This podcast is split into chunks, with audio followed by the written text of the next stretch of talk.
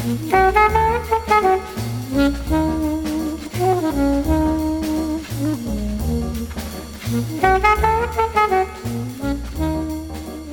everybody, and welcome to the 242nd episode of MTG Fast Finance, the podcast that still stands, as should we all, with the movement to end racial injustice and defund police services in favor of more effective options. We'd also like to see some fair and free elections down there in the U.S. Uh, this fall, so do uh, get out there and vote.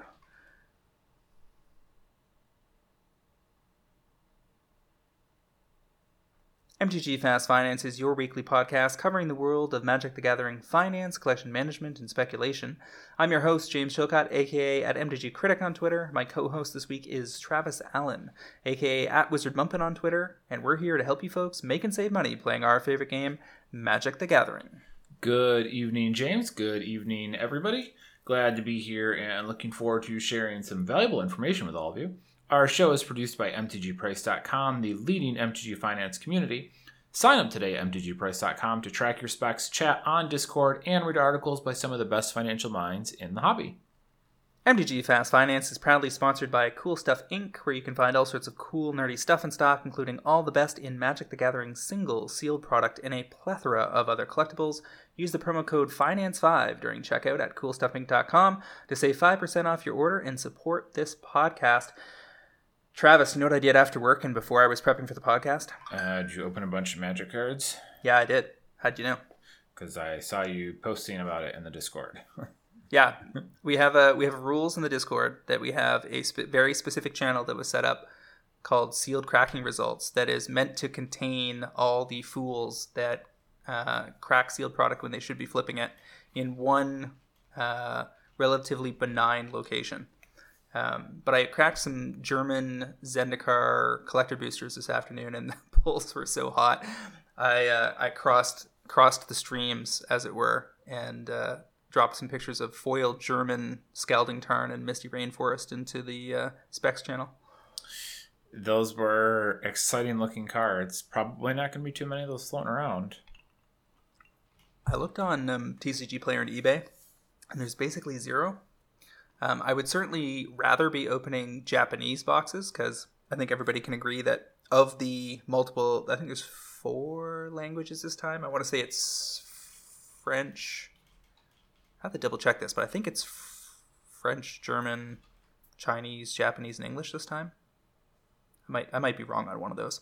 Um, I think everybody can agree that Japanese is the uh, the big winner there. But Japanese collector booster boxes have been sitting pretty high. I think the lowest offer we got on them was 245 US or something.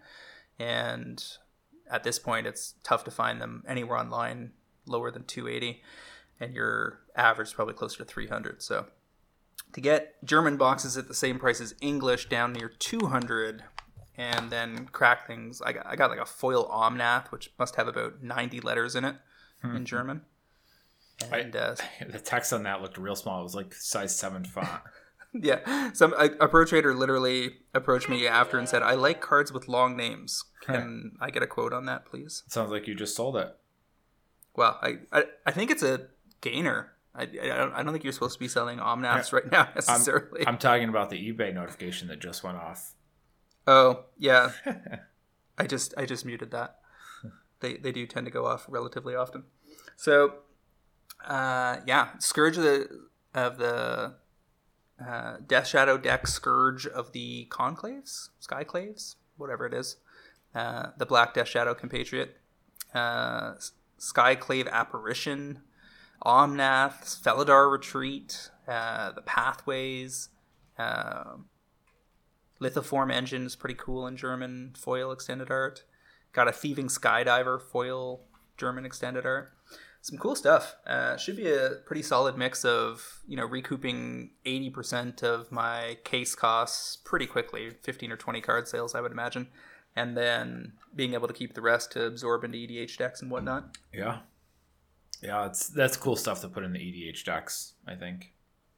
Like you pull stuff like a foil. I, I got a playset of foiled German, uh, whatever the new Hedron crab is, and those are going to see play for years and years.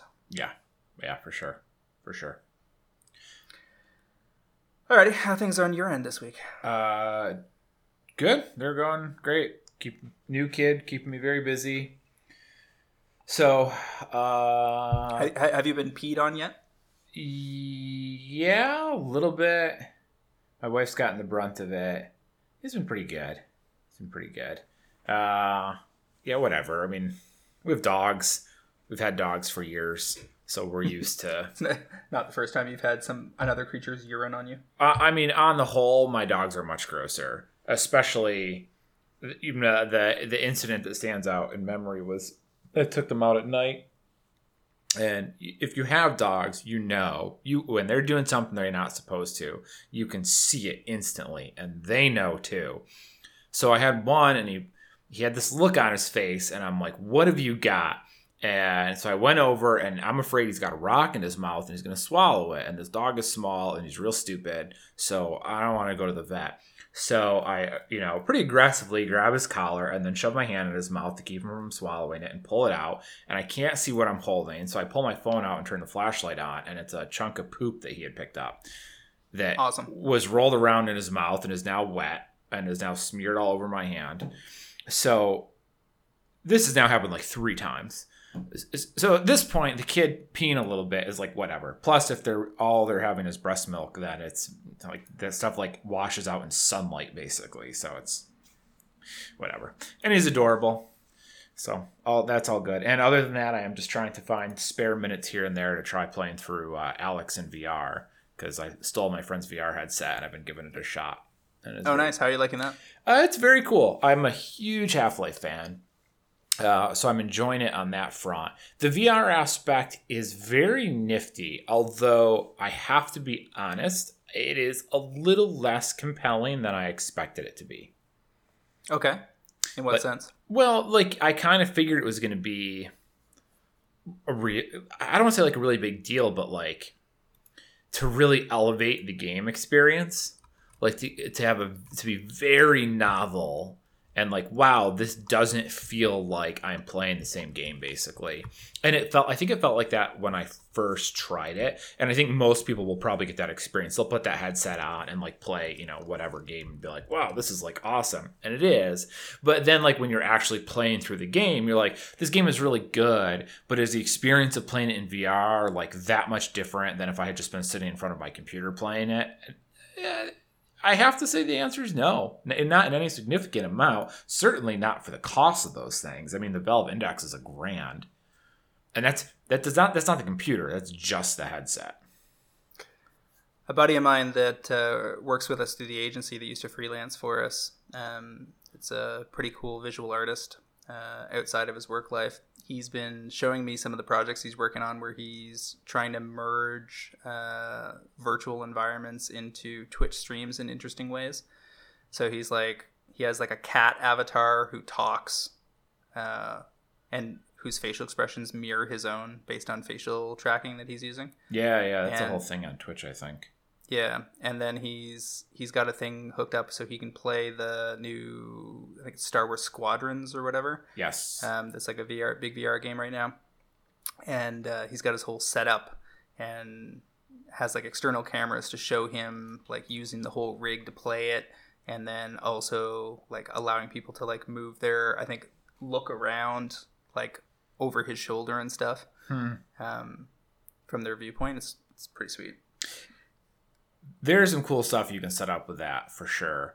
Um, you know, if you really get into it, it's overall it's cool. I'm enjoying it, uh, and I, you know, if you have the opportunity, it's really cool to check out. But it's hard. I can't tell you that it's worth spending a huge chunk of money on getting into it. Um, but maybe it'll improve. It's also possible, you know, I'm using a Rift S, which is a little older of a model, and maybe the newer models improve it a good bit. I'm not sure. I will tell you, it is kind of weird. I don't. I, we're probably getting pretty far off track, but when you play the first, like any of the, well, they're pretty much all first person. The the way you move is you throw your character. You know what I'm talking about? Have you seen this? Uh, yeah, yeah, like, yeah, yeah. like you don't, your character generally doesn't walk. You like pl- you point the cursor and then you teleport to that spot. right. like, And that's- yeah. Yeah, that's how it tends to move. I did find one game that let you like walk forward, like you hold the stick forward and you move. And I I think it took less than a second before the nausea hit. I mean, it was like a switch. Like I Oh, wow. pushed forward on the joystick and like my stomach flipped. I'm like, oh my god, like that is. I'm like, I don't know if this is because I'm 35 and like I'm more sensitive to this stuff, but damn, I'm gonna have to start taking Dramamine if I'm gonna play any of this. One, of the things that I distinctly remember uh, from my 20s was we had an opportunity. There was some uh, big sales reward at the telecom company I was working for at the time um, in the marketing department. Uh, we sat down the hall from the sales department. And long story short, guy in the sales department wins a chance to go fly actual stunt jets. Um, as some big sales award, like top five salespeople in the country get to go on this thing, and he he traded it to me for some magic cards or something because he was scared crapless of going in these planes, uh, scared of heights, scared of planes, scared of flying. it was like the last, and, and I guess the season before that they had gotten to go race like NASCAR cars, and he would have been super into it. So I felt bad for the guy, but we we did our little trade, nerd gear for uh, some adrenaline, and I went to the, fly these stunt planes, and I remember distinctly being in them and and being subject to serious G forces for the first time, and being like, holy shit now, VR is going to be brutal for people like when it gets this advanced. It, you get to the point where your perspective is flipping that fast, people are going to not feel okay. Yeah, it is. It is intense. Because you know, like 10 years from now, headsets will have like pressure sensors and stuff that can actually make you feel as though the env- the physical environment is impact is affecting you. You know, th- there'll be things to make you feel heat. Like there'll be things to make you feel. You know, people will be setting up whole rooms in their basement that are like tricked out, like the 5D theaters that they were experimenting with in Toronto before COVID. I mean, you basically already need a room for it, given how much space it takes up.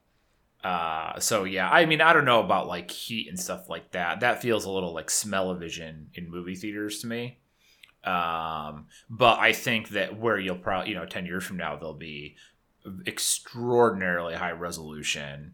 Um, they'll fit on your face very seamlessly, so it's not uncomfortable. You'll kind of forget you're wearing a helmet or wearing a visor type of thing. Be much more immersive. Like I can kind of see the very, very edges of the headset a little bit. Um, but yeah, man, this stuff gets you. Uh, it is intense, but it's really cool. It is really cool, but it's it's it it, it doesn't It's matter not for how everybody. yeah, and like it doesn't matter how much you want it to be for you. It might not be anyways. And I say this as somebody who used to really like roller coasters, and then I think my wife and I were like 26, and we went to a theme park with uh, which for a kid she was helping babysit, and we went on one roller coaster and looked at each other and went, "Oh my god." Appar- apparently we got old because it was like 25 and it was hitting us when we were totally fine at 20 That's funny. yeah All right, so what's on the agenda this week? I hear we have a new segment. we do Heaven, heaven forbid. We do. First time in a long time, we're going to try a new segment. Uh, we'll see how it goes. But we're going to start off with the MTGO Metagame Week in Review. It looks like you have four events here. Yeah, I've been trying to keep on top of the shifting meta online. It's probably the most interesting it's been in quite some time, to be honest. Um, which is leading me to do a little, go a little deeper with the research. Uh, sure. So there you go. There's segment one. Segment two, we're done with segment one. That was it. That was the whole discussion. Segment two, our top paper movers, cards that moved in paper the most this week, uh, are then followed by our top MTGO movers. Segment three are paper cards to watch. You guys are familiar with that. Segment four, uh, this is a new one here. Get ready. It is. We're gonna call it Collector's Corner, um, and this is gonna be cards who, or not necessarily cards. It's going to be objects that may or may not be cards within the magic sphere that might be cool from a collector's perspective that you might want to think about picking up. So, cards, playmats, you know, Jace minted coins from the New Zealand Treasury. stuff stuff along those lines. Uh, I guess that would probably be a good one to highlight to not collect. But um, so we're gonna give that a shot this week, see if it's a type of content people like. And then finally, segment five, uh, our show is bad now. Coincidentally, this time we release a new segment, so you guys, we're just gonna tell you guys that our show is bad. Uh, and there you go. So This MTGO metagame week in review uh, looks like we've got two Pioneer challenges and two Modern challenges, and I'm trying to make sense of what you've written down in your formatting, and I feel lost. So perhaps you should uh, lead the way here. Sure. So basically, there's two challenges, one from uh, October 17th and one from the 18th. We're recording this on the 20th. And um, in the first Modern Challenge on the 17th, it was won by what I'm calling Death and Taxes Combo, which is a bad name but it's about as close as you can get to under fully understanding this deck. This is basically a white weenie deck with some Death and Taxes style elements. It has uh, two Grand Abolisher in the main. It has four Giver of Runes. It has four Auriok Champion in the main. But it's also got the four times Heliod, four times Walking Ballista combo in the deck.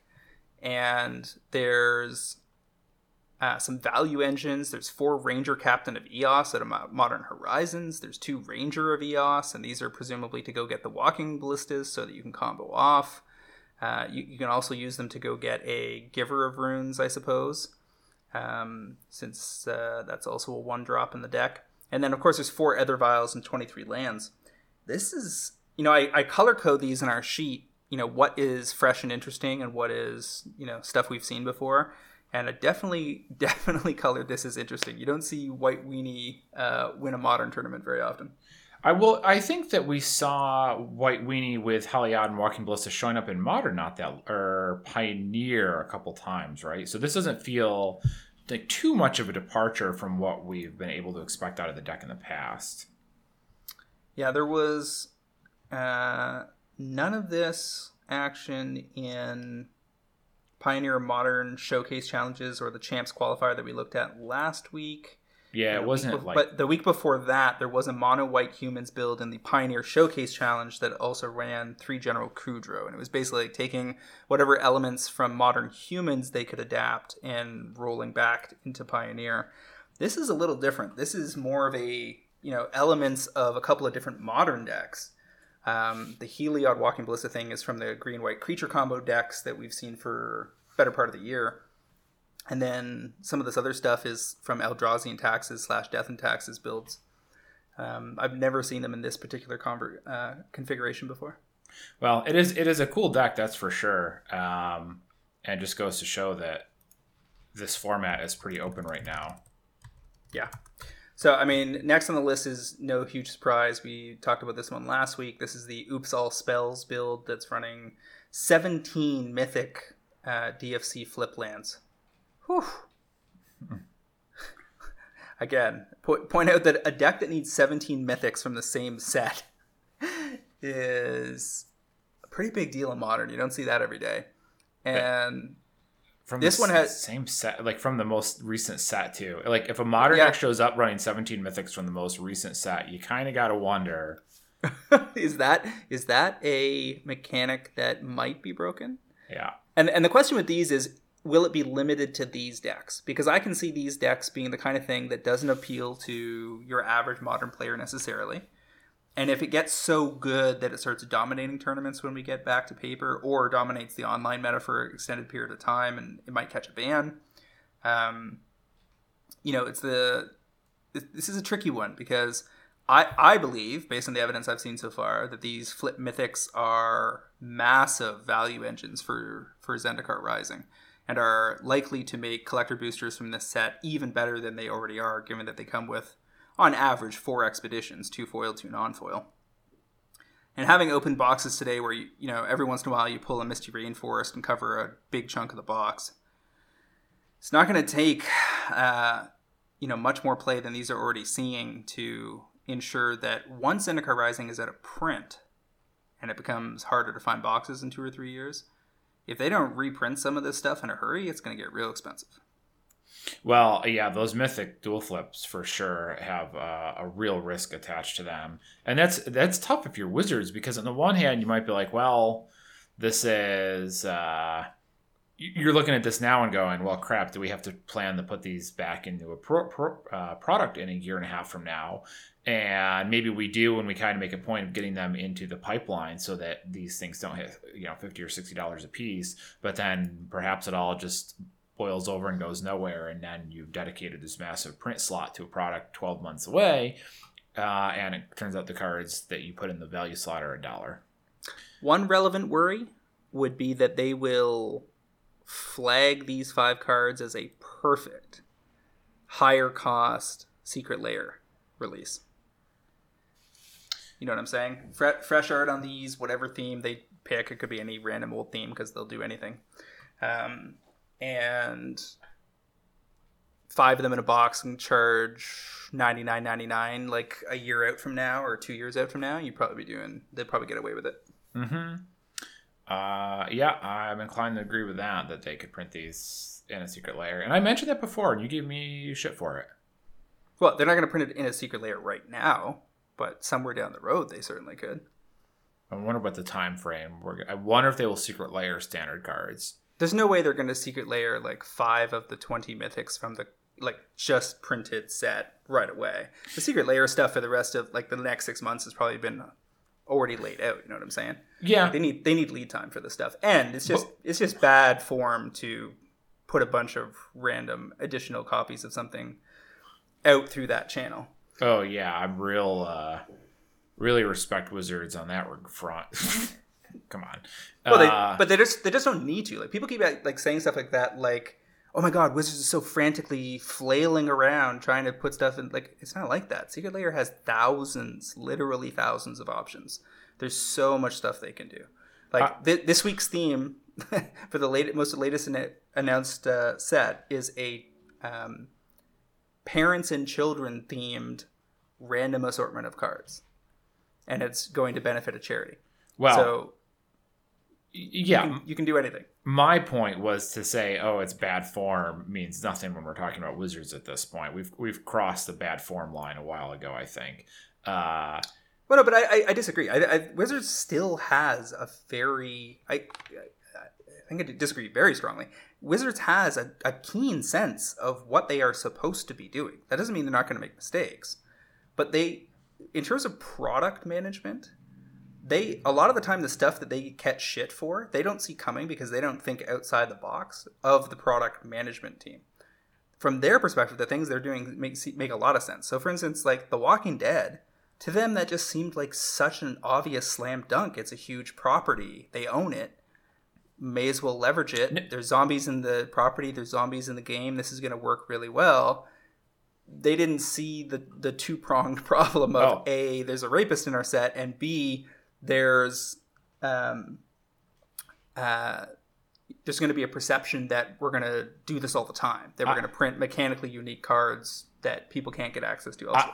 I could not disagree more. I think that you cannot be working at Wizards and be so insulated as to not realize people might not care for that type of product and what it means. And like there's there was even that conversation going around by um or the the old it was an article or posting or something from uh, a group of guys who had worked at Wizards who who were talking about something similar to that, and like they said, basically, if you ever see this come from Wizards, and you know we like ran out of ideas, and like we've given in to the greedy money grubbers at Hasbro, uh, and it wasn't.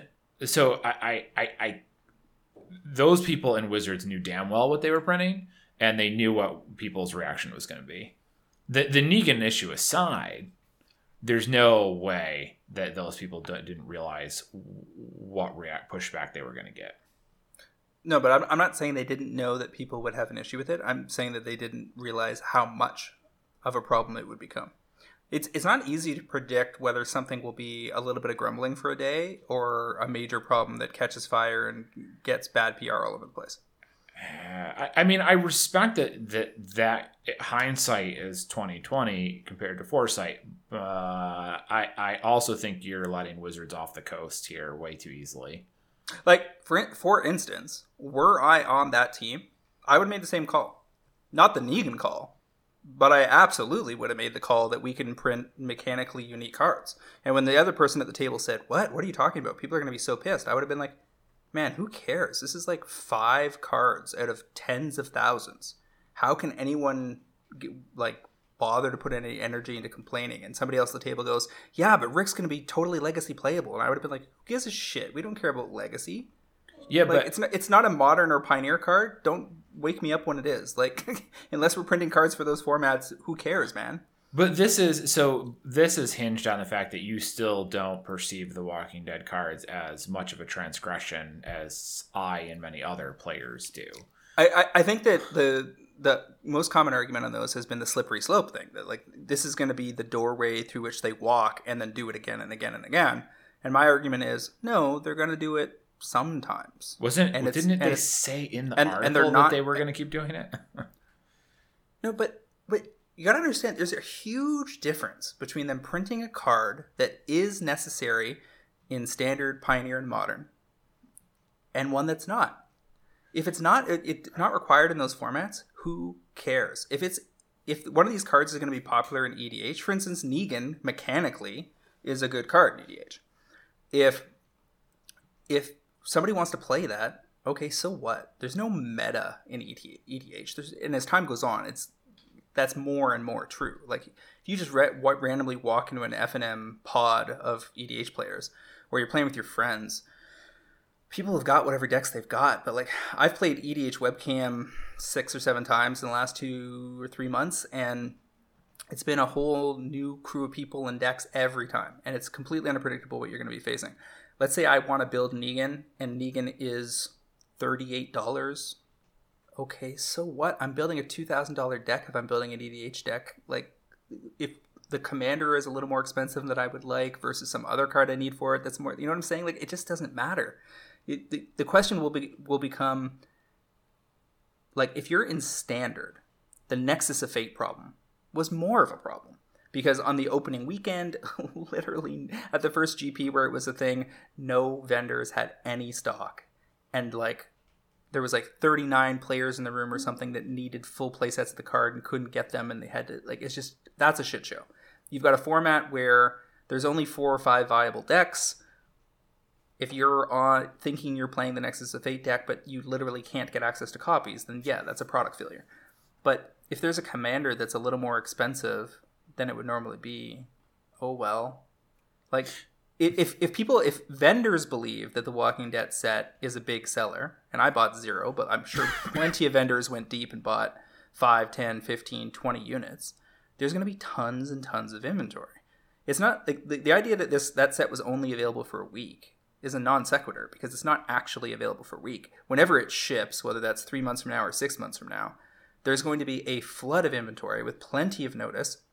And if you think that you want to play Negan and EDH, you've got six months to save up the money to buy the card. And I guarantee you that opening weekend he's going to be cheap because everybody's cracking at the same time. So I just it seems very overblown to me. I I you're you're looking at this and going, okay, well, of course, it won't be a problem because it's not relevant in modern and pioneer, and Well, and it not not to mention COVID, right? I mean, it, that's a whole other factor that makes most of these paper complaints like, why are we even shedding, wasting our tears? but you, you're you're looking at this and going, well, they're not they're not good. They can't be played modern pioneer, and they won't be good enough anywhere else. So who cares? Except, I mean, they clearly are good enough in other formats, and that can matter. And you're giving Wizards a lot of credit for getting the power level right. But like the development team has put out a lot of pretty big misses lately. So it's not surprising, not a stretch at all to imagine them missing real hard on this as well. Like they put, they put out Zach Hill and Ari Lax were talking today about like it blows their minds to look at companions because they're like companions were so busted that they added three mana to them and they're still semi playable. So they missed by three mana. Name another spell that is three mana cheaper than it should be. So the idea that uh, these cards are like, eh, you know, they can't be that good is is crazy. Like they definitely could be. Like, and we saw Glenn won a five out of vintage league. Um, humans were doing well in legacy. Like they've had some relevancy, and yeah, they don't matter in standard, modern, or pioneer, so the impact is limited. But there's a lot going on there, even if it's just the optics, right? Okay, but I'm not. I don't think I'm making my point clear. I, I'm saying that even if all five cards are playable in, in Legacy and Vintage, again, who cares? They're playable and they're available.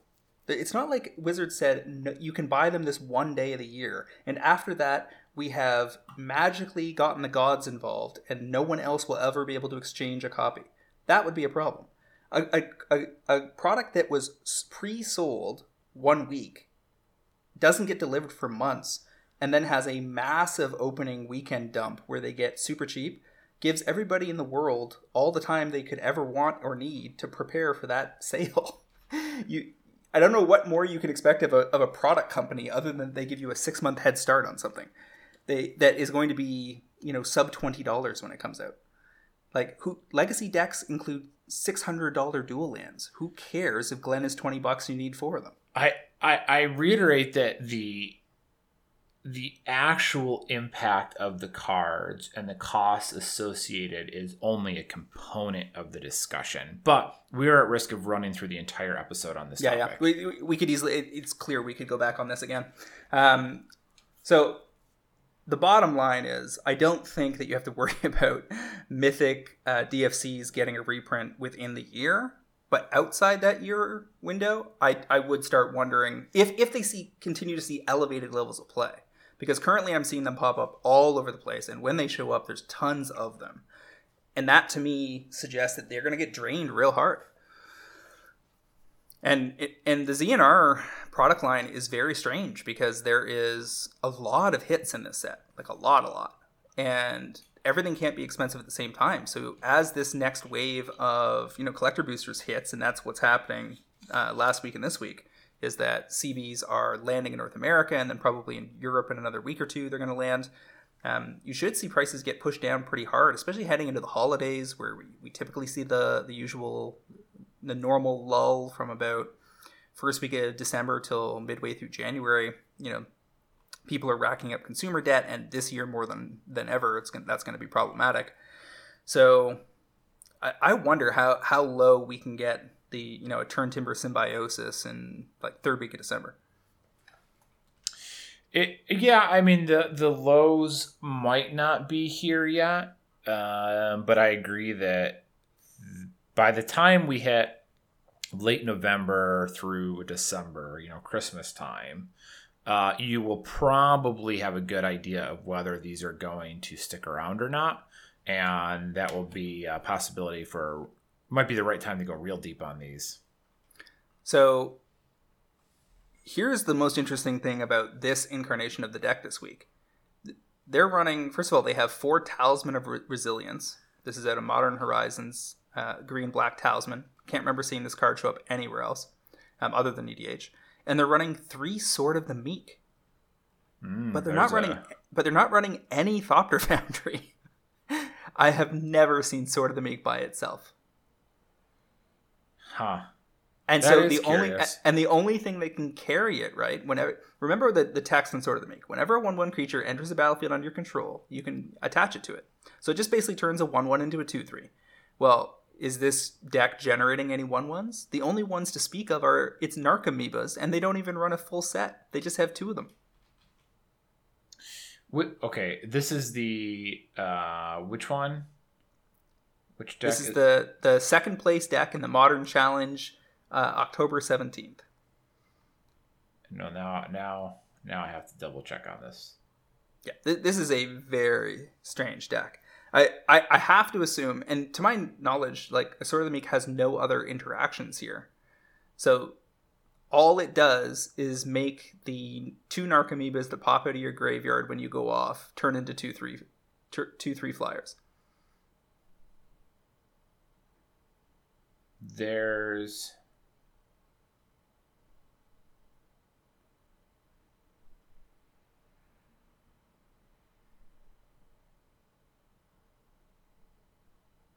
Okay. There's two Narcomoebas. So he's putting the two Narcomoebas into play, which return the two Sword of the Meeks to the battlefield. He's also got a salvage titan. So he can then sacrifice the sword of the meeks to re- if he find if he has a third artifact, he can re- sacrifice all those to return Salvage Titan to play. No, no. Salvage Titan only goes back to your hand. Oh uh, no, it's, you can sacrifice three artifacts rather than pay its mana cost. Sure, sure, sure. Yep. So he's got to have. So he's got he's got three Sword of the Meeks, and he pulls them in and turns them into a Salvage Titan. Is what you're saying? Yes, I. That is the impression I'm getting here. If the Salvage Titan was in your hand. Yeah, but yeah. Th- This is some tech, right? Like I would have to take. I, it would take me a couple minutes to parse through this and see if I could put it together. I am nowhere near the level of deck builder that it requires to get to these specific sets of decisions. I also thought the there's a Nexus of Fate in this deck, by the way, and I also thought it was interesting that uh, there are four uh, Hagra Mauling, which of course is a flip DFC. I was pulling these, some of these out of my German boxes today and putting them aside because I had flagged it in this deck that they're running running it as a four of. Um, after they get through the mythic DFCs, this is the one they consider to be the most useful because it kills creatures occasionally when they need it to. Mm-hmm. Yeah, that one's kind of cool. I would have to figure. I, yeah, I, I like. I want to sit and figure this out, but we don't have time.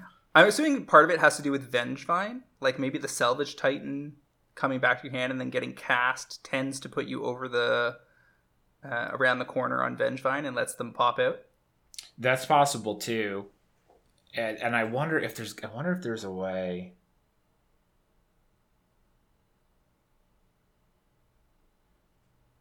There's got to be something else going on here that I. But but it, it's fine. Uh, That might be a part of it as well. I think. I think you're right. This is one of those decks I have to see in motion to understand the subtlety of the interactions. That can help considerably. Yeah. Moving right along, blue red prowess in third. We've seen that deck uh, several times. The Omnath, four color Omnath with Saheeli Rai in fourth. Um, this deck is putting up consistent results, uh, and we're seeing it. We, saw it last week, and we see it in both of the top eights uh, uh, this week uh, for modern. Fifth place is uh, more of a classic dredge list, not oops all spells.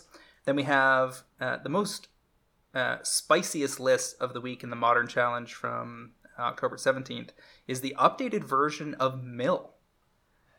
Very interesting. You know what's not in this list that's been there for a million years? Glimpse the Unthinkable.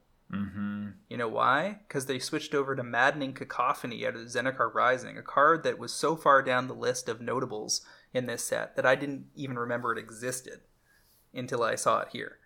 This is two mana, each opponent mills eight cards. Okay. Kicker is three and a blue, so for six, each opponent mills half their library, rounded down. Sorry, rounded up. So they've got eight crabs now, of course. Four Hedron crab and four ruin crab is the new one. Four mesmeric orbs. They run the four archive traps that are good for 13 cards apiece when your opponent cracks a fetch. Cling to Dust, Crypt Incursion, four Drown in the Lock, four Fatal Push, one Mission Briefing, which lets them recast uh, an archive trap or maddening cacophony generally. Four Surgical Extraction, that's definitely got to be a main deck reaction to all of this these graveyard shenanigans that are going on. And uh, four Visions of Beyond, which is the draw three cards if you have 20 or more cards in your graveyard. Uh, Yeah. This is this is there's no breaking and entering here, and there's no glimpse the unthinkable. Yeah, I, I those seem like they might have gotten outclassed at this point, or at least they just they don't have enough additional utility. Yeah. So and and the maybe the the you know the cherry on top here is this is a Lurrus deck. The only permanents in the deck are Mesmeric Orb and the eight crabs, so they can Mhm. run Lurrus and bring the crabs back. That's a nice little long term play. Yeah. Um, because I've played mill before in modern, and you sometimes if you just you don't get there, then you're just you're on an empty hand and you're drawing off the top, hoping that the aggro deck doesn't kill you or the control deck doesn't set up to take over the game, and you often end up on the wrong side of that. I, I have also played that deck, uh, and I would agree with you. Yeah. So this is this is cool. Um, so seventh place, uh, also Omnath Control, but this one is more uh, a little different than the Saheeli combo deck. The Saheeli uh, combo is basically switched out for more planeswalkers and more counter spells. And then Jund Shadow uh, with four Death Shadow, three Scourge of the Skyclaves. That's the name I was looking for. I always get I'm messing up with the Scourge name because Scourge of the Skyclaves and Skyclave Apparition are are tongue twisters when they occupy the same space in my mind. Yeah, those those similar names like that for sure. And then like Scourge of the Skyclave feels like it shares a name with something else on top of that, like another card, and it sort of builds. Yeah. So we have the the in that Jund Scourge Death Shadow thing. We mentioned this last week about how they have the Lurrus in the main deck because they still want to have the Street Wraiths, but Lurrus is good enough to just main at this point. Yeah. Uh, as as to your comment about uh, companion still being viable, uh, and in fact, I I noticed that extended art foil Lurrus, which I called Midsummer at some point, um, to take off for whatever somewhere between I, I probably said 50 or 60, but in all likelihood, somewhere between 50 and 100. Um, they're drying up everywhere, and Japan's already pricing them at 100 bucks. Whew. So, uh, yeah, if you gave up on companions or panic sold your Lurrus EAs out of the Ikoria boxes, you made a mistake. Uh, Lurrus shows up pretty much every week. That's modern. wild. Might be. So, uh, we're gonna get a. We're gonna get. We are gonna get a companion secret lair, and they're going to be. but wait, they're to be pets because it's companion.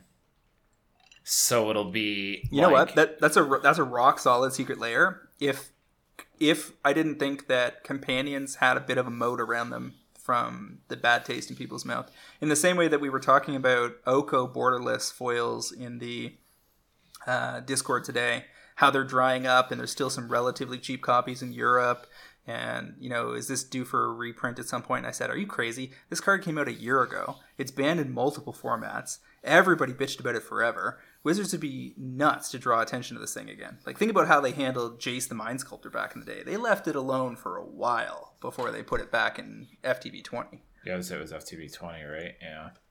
Uh, uh, yeah i mean i don't yeah it's hard to say whether companions left as bad of a taste in people's mouth.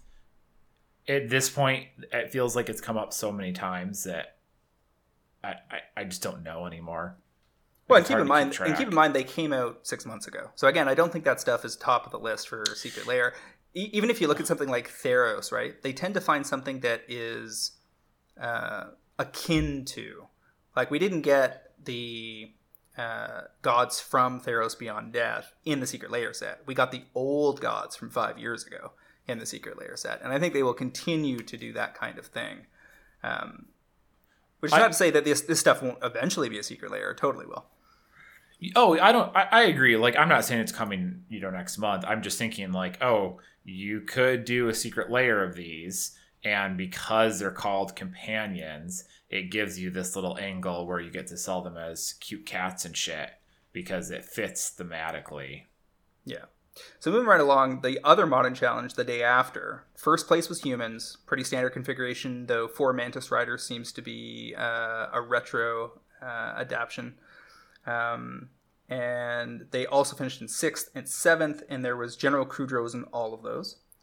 Uh, four color Omnath Saheeli was in second place in that one. Probably the sexiest list in this challenge was the third place list, which was a Elves list um, and the sexy part is the new cards. So for Tajuru Paragon, here's another card that you might be pulling out of your uh, Zendikar Rising collector boosters and despairing because you think they're trash. Well, surprise, they're finishing in the top three of modern challenges uh, as a four of. Because this is a 3 2 elf for 2 that also cl- counts as a cleric, rogue, warrior, and wizard, though that part doesn't really matter. What matters here is that if you kick it for five, you get to look at the top six cards your library and find the elf piece you're missing to combo off. Mm-hmm. Looking that's... at six is pretty solid, especially oh, yeah, in a deck that can huge. generate five mana real easy. Yeah, that's huge. That's a lot of cards. So I'm not fond of the art on this card. Wish it was better, um, but I would put these aside. And if you're if you're playing elves, um, you're going to be playing these, so might as well snap them off when they're cheap. Mhm. Uh, they're also Mhm. running two Nissa of Shadowed Boughs, which is the uh, one of the only planeswalkers from uh, Zendikar Rising to be making an appearance anywhere. Nissa is four loyalty, two a black and a green. Landfall. Whenever a land enters the battlefield under your control, you put a loyalty counter on Nissa. Plus one is untap a land you control. You may have it become a 3 3 elemental creature with haste and menace until end of turn. It's still a land. And minus five is you may put a creature card with converted mana cost less than or equal to the number of lands you control onto the battlefield from your hand or graveyard with two plus one plus one counters on it. So Nissa lets you, you know, if you play her after somebody has swept your board or killed a key combo piece, you can go back and get your Ezuri or your Heritage Druid or whatever out of the graveyard for, you know, just a, a matter of some loyalty off uh, Nissa and start setting up again. Um, and the it, it would be great if this card saw a lot of play because the art on the borderless is actually pretty impressive. You're a fan. I like it. Yeah. Okay. Uh, I don't know if I'm familiar with it.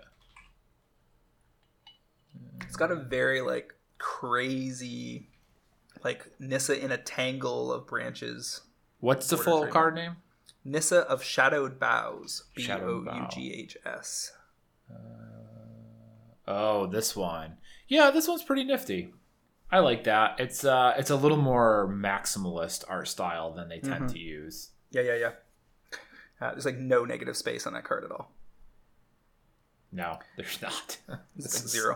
It's- Yeah, this is maximalism is a term for anyone who's curious. Yep. So fourth was is the green white Titan build we've seen lots of. That's for Titan, for Dryad, and for Elvish Reclaimer. Uh, so they also run a Turntimber symbiosis in there.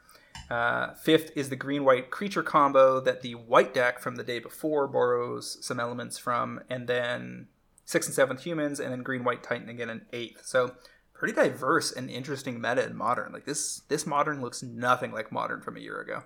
This is like a completely different set of decks. Yeah, it's it's almost disappointing that you no one really gets to play this in paper. And on a side note, I don't know if you caught this. Uh, they shut down pay- real events in uh, Europe, Europe, yeah. so things are not going to be getting any better anytime soon. Yeah, I mean, humans are demonstrating a.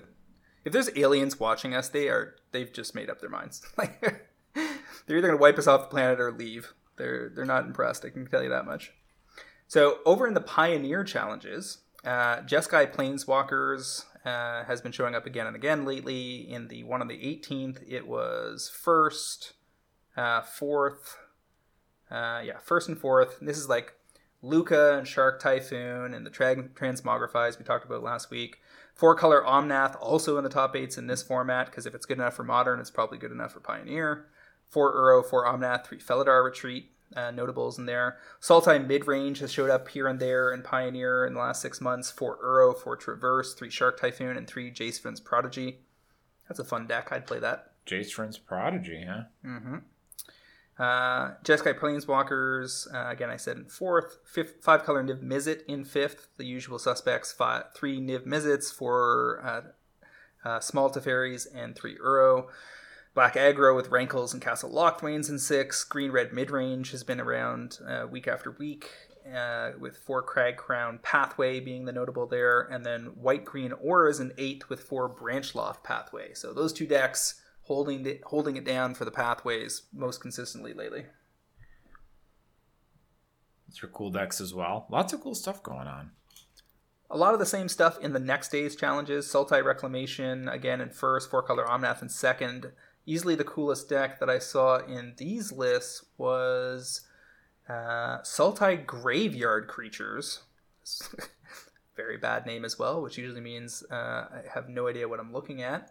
Hmm. The this thing's really weird because if you look at it carefully, at first glance, you kind of think you're looking at a dredge list, and then you realize there are no dredge dredge elements other than creatures. So this is lot four Lotleth Troll, four Minister of Inquiries.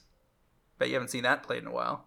Four Prized Amalgam, four Satyr Wayfinder, four Silversmote Ghoul, two Skyclave Shade, another hit at a Zendikar Rising, seeing lots of constructed play. Four Stitcher Supplier, three Uro Titan of Nature's Wrath, four Breaking and Entering. So that was missing in the mill list in Modern, but now you got a creature based graveyard combo list running it in Pioneer. Four Creeping Chill, because that's just free uh, drain lives in any deck that gets to drop it into the graveyard. So all this deck's trying to do is dump a bunch of creatures in the yard and have them pop back out. Yeah, I mean that's kind of been the dredge standard for a while now. They don't really do a lot of the dredge. Don't really do dredge anymore. It's just graveyard mechanics. So the other one, the creature I didn't mention here is Brokos, Apex of Forever, mm-hmm. which is uh, Space Godzilla. Yeah, one one of the Godzilla cards. If you've got one of those sitting around for my your Ikoria collector boosters, now you got a deck for it uh, in Pioneer because Brokos lets you cast it from the graveyard using its mutate ability.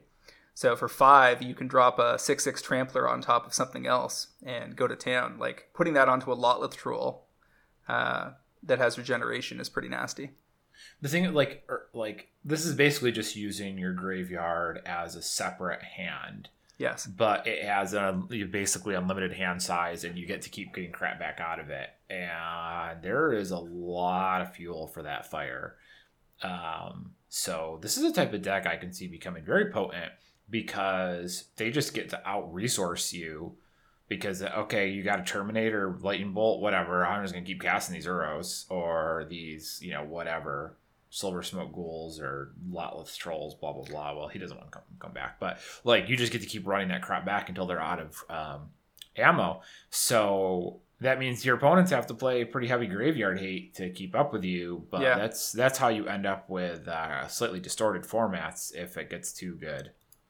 Yeah, and I, I would guess this is not about to take over the format or anything because potent graveyard graveyard hate will will do reasonably well. But one of the things that might be helping it is that the cling to dust. I don't think clears the entire yard, right? I think cling to dust only hits a few cards at a time, if I'm not mistaken.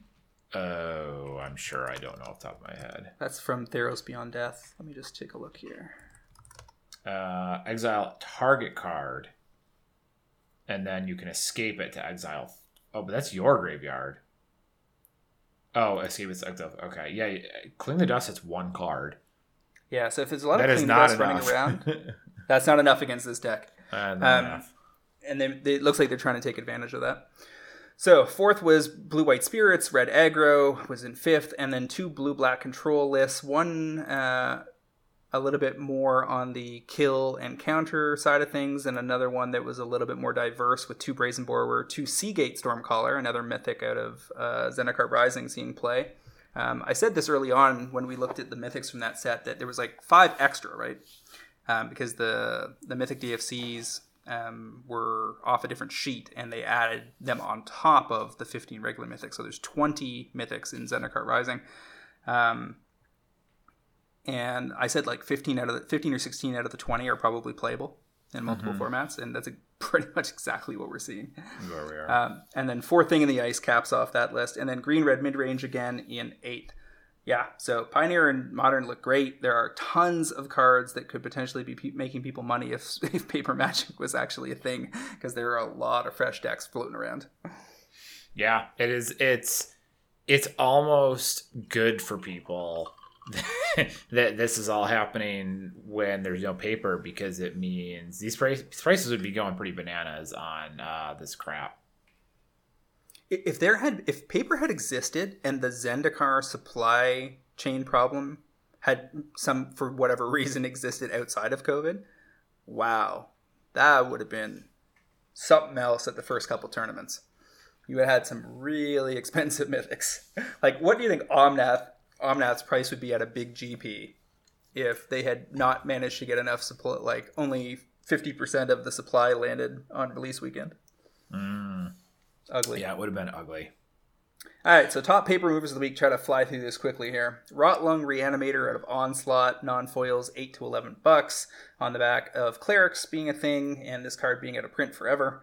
Ulamog the Infinite uh, Gyre out of Ultimate Masters box toppers, I believe. Foils going from 90 to 135. You've seen movement on this card a few times over the last couple months. It's a great EDH card, a couple years out from its last reprint, and this is the most premium version available. Uh, Mana Reflection And Platinum Angel I flagged here because they're at a Shadowmoor and Mirrodin respectfully, and their original foils are on the move. Mana Reflection from 75 to 125. You know, take that with a grain of salt. It's just whatever's le- left listed on TCG Player. And then Platinum Angel 15 to close to 30. The, the reason these are flagged is because these are both just reprinted in, in Double Masters, and yet you see the original foil sliding up. And this is a principle that we've talked about a couple times this year where a reprint does not necessarily injure the oldest, coolest version of the card. In fact, just putting the spotlight on it, people noticing the card more, may actually sell some copies that people have forgotten about. Oh yeah, yeah. This is uh, well-trod territory that we uh, have seen uh, several times over, and it's you know I'm I'm always reluctant to like tell people to go buy the original foils because you don't want to walk into accidentally getting stuck on that. But at the same time, uh, it can be you know that you can have pretty good rewards on stuff like that. The, the, it's but I don't I, I don't think it's universal though. We'd have to we've been down this road before. I'd have to go through it again. Well, I mean, we were also people were wondering like what man, big mana rocks will be in Commander Legends, for instance, and it looks like you're getting an extended art foil Sol Ring that uses the art from the recent Commander sets, and people were talking, well, you know, does that does that should I you know rush off and sell my masterpiece Sol Ring? Heck no, you shouldn't worry about any other version of Sol Ring that you have, other than you know maybe the Commander Legends green foil uh, version, and that version will compete a little bit in the market around the same time because Commander Legends green comes out at the end of November, and Commander Legends was put was pushed back uh, a couple weeks, so they're overlapping a bit. But the reality is that every single deck in Commander runs a Sol Ring. So if, if you have five, six, seven, eight, nine different premium versions, but some of the older premium versions are basically sold out who cares? Like, absolutely, lots and lots of people will choose a cheaper version, but you only, if you're, you know, Travis, last man standing on TCG player with a foil masterpiece Sol Ring and one other guy you're competing against or girl that has them listed at 600 or whatever, then you're just operating in a completely different market segment. Yeah. Yeah. The people who are buying 60 or $70 foil Sol Rings out of you know, Commander Legends are not the people who are spending six hundred dollars on them, the Kaladesh ones. Uh, but we already know what mana rock we're getting from Commander Legends. We're getting uh, was it Mana Vault? No, mm, Grim, not Grim Monolith. Grim Monolith. no, we're no, getting Grim- Grimonolith at Uncommon. you're, you're trying to spread that poison because you got you got you got caught yep. out on Twitter. I, the thing is, is I know Carrie, right? Like I've I I know Carrie well enough to you know whenever I see something I catch I look for it, but I didn't realize he had spun off a new site with a new name. so when I saw that, I was like walking through the hallway of my office building, like I wasn't checking the source, so just like, huh, that's kind of surprising, and hit retweet as I hopped on the elevator, and then I sat down at my desk and saw the messages. I was like, ah, ah fine. They, they, they got me once early on, and since then, anytime I see anything that looks slightly suspicious, I just assume it's them. And a couple yeah. of times, it's actually gone the other way, where I'm like, oh, that can't. Like when I first saw The Walking Dead, I was like, ah, that's not real. That's probably just a, a Carrie thing. And then I was like, oh wait, maybe it's actually real. Yeah, and, I remember. And, I, I remember t- telling you, you would. T- you're like, "Oh, did you see this?" I'm like, "That was Carrie, dude," and you're like, "I don't know what that means." And I'm like, "Yeah." P- p- polite applause to their constant successful trolling yeah. on Twitter. He's very real good at that yeah. So yeah, it's folks. They're not going to reprint Grim Monolith. Like it's on the reserve list. Trust me, they, they're not about to smash the, that door down. The however, there are lots of other things getting reprinted in Commander Legends, uh, and we know this because the the guy we talked about last week that sold uh, a bunch of Commander Legends collector booster packs to somebody on eBay. The person that bought them just went ahead and started cracking them and posting the images all over the place. Super smart of them. And last I checked this afternoon, they all those images have been taken down, and Wizards has been is in the shadows somewhere taking some form of legal action. so we won't be talking about the specifics of the new cards on here this week. We'll we'll be good boys and wait till wait till next week and uh, the official spoilers. Mostly because I don't. I, I, think the best argument for not discussing all that stuff publicly is the damage to the content creators who, you know, get really excited and, and in some ways rely on the um, preview cards they get from Wizards. Yeah, Um, it's, Out- it's- outside of that, frankly, I would be more than happy to discuss all of it since it's Right. public, fully public now, and thousands and thousands of people have seen it. Yeah, I, I, I am in the same boat. Uh, I don't particularly care about wizards, but I respect the guys who are uh, doing the work with the spoilers and trying to drive some traffic and build a community, and then it, the rug gets ganked out from underneath them. Um, Jason was complaining about it this week, and he, he gets no sympathy, but there are other people like him who I will sympathize with. I'll put it this way: I haven't seen anything to freak out about in the set. There are notable reprints that is par for the course at this point. If your inventory is all eggs in one basket, you've probably got bigger problems that we should talk about. If, your Um, it's, if your inventory is all mana eggs in one basket. Yeah, I mean, if you end up worried by a reprint, you probably there's probably something wrong with your current situation. Um, ideally, you want to be have a breadth of inventory that means that regularly scheduled reprints are nothing but speed bumps. It, yeah, it can, they can be annoying, but they shouldn't represent a major loss to your inventory. Because in, most of the stuff that we've seen that, that's getting reprinted in this set is stuff people should have exited from already. That that has been peaking and is popular and sellable, and you should have sold. Um, there's there's one card in particular that has had not one but two Judge promo versions in recent years. They both were dirt cheap in Europe at one point. They both got expensive. You've had plenty of time to sell them It should surprise no one that they're going to reprint a staple like that again. And so timing is something you need to be looking at. yeah. All right. So yeah, uh, Reflection, Platinum Angel, original foils, pumping Multani, Maro-Sorcerer, non-foil, going like doubling from six to over ten dollars. That's just a reserve list card. People continue to target them. Nothing to nothing to see here. Arbor Elf foils at a Worldwake, four fifty to ten. It's in modern. It's in twenty four thousand EDH rec decks. Original foils being worth draining out to the point where they can't be replenished, especially during COVID. No big surprise. Then this one uh, threw me for a bit of a loop. Biggest gainer in the foils world that I noticed was Hand of the Praetors out of uh, Scars of Mirrodin. Foils going from like six or seven to somewhere close to 20. It's like a single printing infect card that gives infect creatures plus one plus one. And forget what the other part of that card is. Oh, uh, it's on the tip of my tongue. I used to know this card. Hmm. Gives him plus one, plus one, and ah, it annoys me that I cannot remember this. Let's see. It's uh, it's got infect itself, and whenever you cast a creature spell with infect, target player gets a Ah. poison counter.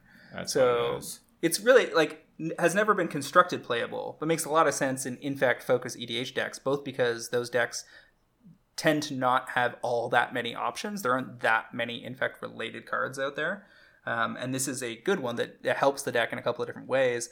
Now, I didn't notice whether one of the many uh, German commanders that were spoiled through the eBay snafu included something that interacted with Infect or was Infect based, but that would not surprise me. Yeah, I don't. I don't know either. I didn't actually see the cards uh, entirely, so I'm not sure either. But well, I, I take that back. I would be a little surprised if they had infect in there because aren't you supposed to be able to draft this format?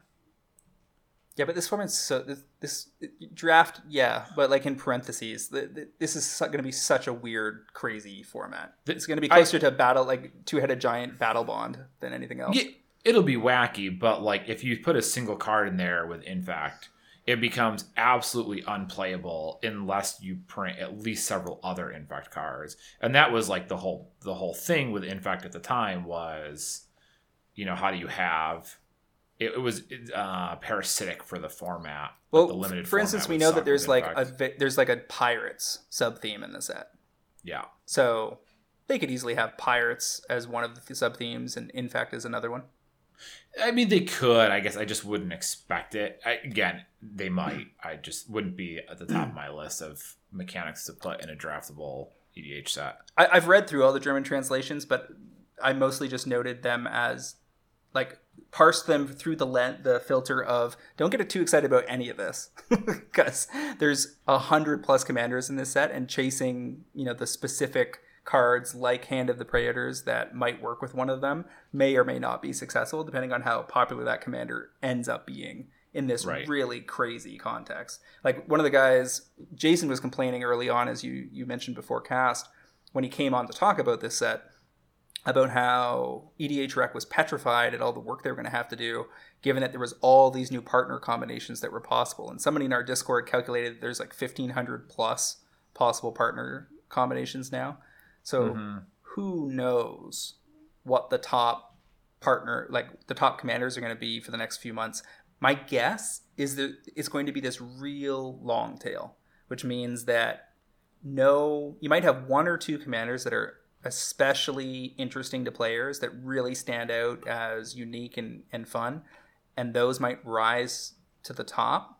But they're not going to put up the numbers that say something like Omnath did over the last month because the gap between those and the next 10 or 20 isn't going to be that big. And with 70 new, plus new commanders and all these partner combinations to try out, people are just going to be experimenting all over the place and it's going to be a shotgun effect and no like everything's going to be roughly even for a long time would be my guess. Yeah, you, you'll have a couple a couple standouts, but I agree. Beyond that, you won't see too much. What you, you'll see one or two leaders, and there'll be a, a wide spread of popularity between everything else. And it will take probably, I would guess, roughly two to three months to get a real feel on the distribution, which ones are actually popular and which ones aren't.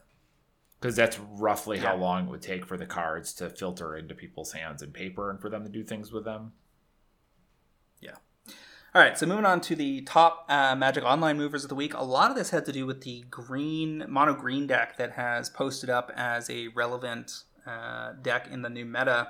Uh, we see the Great Henge, Vivien's Monster, Vivien Monsters Advocate out of Ikoria, Kazandu Mammoth out of uh, ZNR, and Wicked Wolf coming back to the forefront uh, in this deck, all, all on the basis of standard play. So Great Henge went from like three and a half tickets to almost six. Vivien went from almost four to about seven. Kazandu Mammoth going from 30 cents to 55. Uh, and then Yorion Sky Nomad makes up about 13% of the current standard meta. You've got another companion that, despite costing three to just get it into your hand, uh, is still seeing play. Uh, and also sees play in those Jeskai Planeswalker decks in the other constructed formats. Uh, Yorion going from basically doubling up from 50 cents to a dollar or so. And uh, yeah, Wicked Wolf went from 2 cents to 20. So, kind of thing where in paper would never get you out of bed in the morning, but if you've been stocking Wicked Wolves away or you were early in on the testing and realized that deck was going to be something and picked up, you know, three, four, five, six play sets of all of these relevant mythics and rares, you'd be in pretty sweet shape. Yeah, yeah, that's kind of the story for most of our moto movers, right? All right, moving right along to the cards to watch. Uh, flagging this segment uh, based on recent conversations, both with Ellie and others, about trying to frame, uh, you know, how we present these things. There's an there's definitely a a perception, I think, and we'll talk about more of this in in segment four, that the stuff that we present in, in this segment is run out and buy this now pretty important, I think, every now and again to remind people that's definitely not the case. This is not about going out and trying to corner cards. It's definitely not trying about trying to uh, change anything that the market is not already doing. Most of the time, what we're looking at here is we're trying to find steep ramps, low inventory, and uh, a scenario where vendors are going to have trouble restocking or will be uh, not be motivated to do so. And why we're doing it that way is because we think that those are good indicators that the market has more or less drained a, a card out of the market and that the time is now or never. This is ideally you want to you don't want to be early, but you don't want to be late. You want to be dude that rolls into the party around 12:30 just as things are getting good. Is it there for about an hour and a half, 2 hours while the party's at its peak and then you know, leaves with somebody cute on their arm while the getting is good. Listen to this guy trying desperately to convince you about partying at 45. Hey, not not gonna lie, as a parent, I've been to very few parties the last few years. Very few parties. but I've plenty spent back in the day. Spent plenty of time out and about the town. So yeah, bottom line, this is just about flagging the cards where the, the time is now. Now, that doesn't necessarily mean that the time is right now. Sometimes it means the time will be soonish. But depends what we're talking about. So let me give you some examples. Elvish Reclaimer, one of my picks this week, probably 6 to 12 months out for the foils. It was in M20, which was not this summer, but the summer before. Uh, nine dollars for eight or nine dollars for foils right now, maybe a little bit cheaper in Europe. It's in six thousand EDH rec decks, and it's a four of in the uh, prime time decks in modern that have been doing well for the better part of the last month. Uh, Reclaimer is also a great cube card. It's a creature that gets bigger and lets you swap lands and stuff. It's got all sorts of utility. It's got Deathrite Shaman esque attributes to it, and yeah, it, I don't I don't see it catching a reprint anytime soon. If it dodges secret lairs and so forth, then this should get there. Yeah, this card, I mean, hit our radar as soon as it was printed. Right, we were uh, saw the appeal of it um, and talked about it possibly becoming relevant, and it, it's definitely getting there. Um, as you talked about with the modern play and the EDH play, I don't know why we'd really see reprints of it. Like you could, it's very reprintable. It was in a core set, but at the same time, there's not going to be a reason to go to that well. And if we're talking foils, it means that this could end up in like weird event decks or you know commander decks, and the foil's not going to be bothered. So, um, yeah, I mean the stats are definitely there to support uh, a, a decent portfolio of these guys and look to move. You know, end of next year, hopefully. All right. What's uh, your first pick this week? Well, I we're we're I, I, I this week is a little tricky because I'm like we're so close to the Commander's Legend spoilers, so I don't want to pick anything that's going to dagger people with spoilers that are going to come out in a couple days, but at the same time, uh, like I can't can't really talk about constructed formats or what have you. Uh, so in in any case, I just found it a little tricky. I'm like, all right, we just need to get the Commander's Legend spoilers out so I can work from that point. Because once that happens, I have so much more information. Um, but I'm going to start this week with Notion Thief out of Gatecrash. It was also in Masters 25, but the Gatecrash copy seemed to be a little more accessible, surprisingly. Uh, also, a longer timeline. Looking at the foils again. I think you mean Dragon's Maze. Oh, it is Dragon's Maze, isn't it? Yep. Uh, I thought it was Gatecrash, but I. Yeah, that is true. Hmm. Okay. okay. So anyway, I'll accept it. I'll accept Maze. it. Dragon's Maze. Uh, the foils on this right now are about sixteen dollars. Uh, if you're lucky, um, the Masters twenty five copies are actually more expensive by a dollar or two. Uh, it is in thirteen thousand EDH rec decks, so it is pretty popular. Um, the only foils are from again the Dragon's Maze and uh, Masters 25, so not a particularly large supply. Dragon's Maze, especially, was would have been quite low, and Masters 25 was you know what that is. Um, 10 and 7 vendors total for the two copies total. Uh, so that means you've got 17 vendors across both printings. Um, you know, as long as there's no reprint in Commander's Legends here in the next week or so, I don't see any reason this wouldn't keep climbing up into the 25 or $30 range. It's popular not only in Commander, but several other formats as well. Commander's just the driving format. It's cool in Cube and uh, I think CDH possibly, and a couple other places. Yeah, so this has a couple of interesting attributes overall. Um, and I own zero of them. I mean, I, am sure I have some Dragon's Maze non-foil Notion Thief sitting around. It just caught a reprinting in in non-foil. It's in the Rogues based deck for uh, the Zendikar Rising Commander uh, two deck series, and so I don't see it being super high on Wizards reprint radar. But the reprinter probably needs to fade here as Commander Legends. Um, yeah I don't put it past them to put it in there and the commander decks because the commander decks are such a kind of minor product that it wouldn't be considered a, a main reprint avenue. And the fact that it's a rogue and the year that we're in right now, heading up to that D and D set next summer, mm. puts it at additional risk because it's a rogue.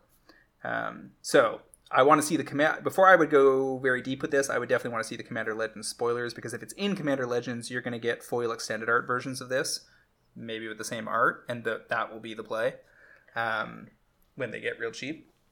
But the um, if it fades that, then I don't see anything else in the near future. I mean, I guess it's not impossible that it could show up in standard again. Uh, yeah. I mean, It doesn't. yes. Ref, it doesn't ref, reference Ravnica in any way. No, it does not. And so I agree that it could show up in standard, no doubt there. Uh, I think Commander's Legends is far and away the more dangerous territory here. I, I, I guess Strixhaven and then maybe the D and D set itself, like a Notion Thief three one Flash Rogue, could just fit in that set. Yeah, I, I still feel like they're these types of reprints are relatively unlikely there because they just they get you know they're getting one shot at the D and D set. Are they going to use a reprint here? Right, like I don't think that the reprints in the standard sets have been pretty light touches so far. It's been mostly ancillary product. Okay. Yeah, I mean, I, I think I would take a light touch to this given the circumstances, but as as Commander Legends gets out of the way, uh, it gets more interesting. Um, the Yeah. the only question being whether anybody else is going to have the same idea and be in ahead of you. I would also take a look at Europe because I suspect, without having double checked, that these are significantly cheaper in Europe. Yeah, yeah, that's a good choice. But I, and I agree that Commander's Legends is the the matzo ball here. All right, so there's been lots of debate inside the Pro Trader Discord last couple of weeks about when, like, everybody agrees there's lots of great cards in Zendikar Rising, but we don't all agree about whether, where we should be, when we should be planning on targeting those cards. Because there are those of us, I'm one of them, that believe that there's so much value here that we can relatively safely target some of the best cards in Zendikar Rising early, despite the supply chain problems. And then, if some stuff gets cheaper, buy them further down the ramp. And then there's other people in the in the Discord are like, I'm not touching anything for another six weeks.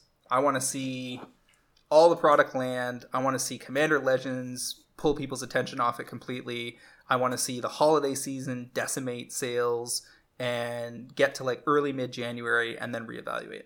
And I think that's a totally reasonable position to take, just in general, to wait and see. Because though sometimes you will miss the boat on something. So, for instance, the pre order price on Scourge of the Skyclaves versus where it is today, or even where it may head at its true low, um, you would have you would have lost money. Like you, you would have missed an opportunity. But the thing is, there's always new opportunities, like dozens of them every week, discussed in our Discord and elsewhere. And so, no harm, no foul if you miss one. Like if if you wait too long and miss something, oh well, there's something else waiting for you right around the corner. So no biggie. So you know, waiting or working the ramp can both be completely viable. Part of this depends kind of on your strategy, your timelines, whether you operate as a vendor or a player, a collector, etc. but here's a good example card to discuss. Omnath Locus of Creation, showcase version, foils, just got banned in standard. People dumped some copies. But they didn't dump a ton of copies because it's seeing play everywhere. It's the top commander uh, on EDH Rec for the last month there's going to definitely be some interference from Commander Legends that's going to mess with who's the top commander, as we said earlier. Um, but the card's very strong in EDH and will likely stay that way for a long time. Uh, and it's seeing constant play in Pioneer and Modern, but not necessarily dominating in a broken way that looks like it will get it banned, at least not so far, so much as it's just one of the best cards in the format and very powerful. So foil showcase versions are not foil extended art mythics. If they were, I would think I would say this is a slam dunk. You could buy them. Currently, pricing is somewhere around thirty to thirty-five, depending on where you're buying them from. There's like a five percent off eBay coupon that'll get you down closer to thirty today. Um, but it's not an extended art only available in the collector booster boxes. It is a showcase foil, so it is available in regular boxes and set booster boxes. So there are these are around and and mythics do have a slightly higher drop rate starting in Zendikar Rising I think to compensate for the 20 mythics in the set um, which I suspect net nets out to them being about as you know there's, there's mythics are still mythics is basically the bottom line there the card's amazing. The only question is, can I get them even cheaper in two, four, six weeks than I can get them today? And I'm not 100% sure I know the answer to that. Currently, I would say that my target for the card is about $30. If I can get them for 25 to $30, I'm super happy about it. And if I had to pay 31 or 32, I'm fine with that. I think long term these are 50 to $80 cards at least. And so I, I think this one's super obvious in terms of playability and power level. This is just about playing chicken with the price. I agree uh, pretty much across the board here. Unsurprisingly, I definitely want to own these. Thirty dollars seems very like a very tempting price point. Um, it's possible the it's weird because I just I don't know how many of these are even in people's hands because like it's been such a major force in standard, but that was all online. So did people own these in paper for standard? Because my thought would be like well maybe you get an influx later on when people are back in stores and at gps and selling their copies back. But if the only people who really bought them so far were edh players the only copies in people's hands aren't getting sold back anyways because they don't care about the ban change.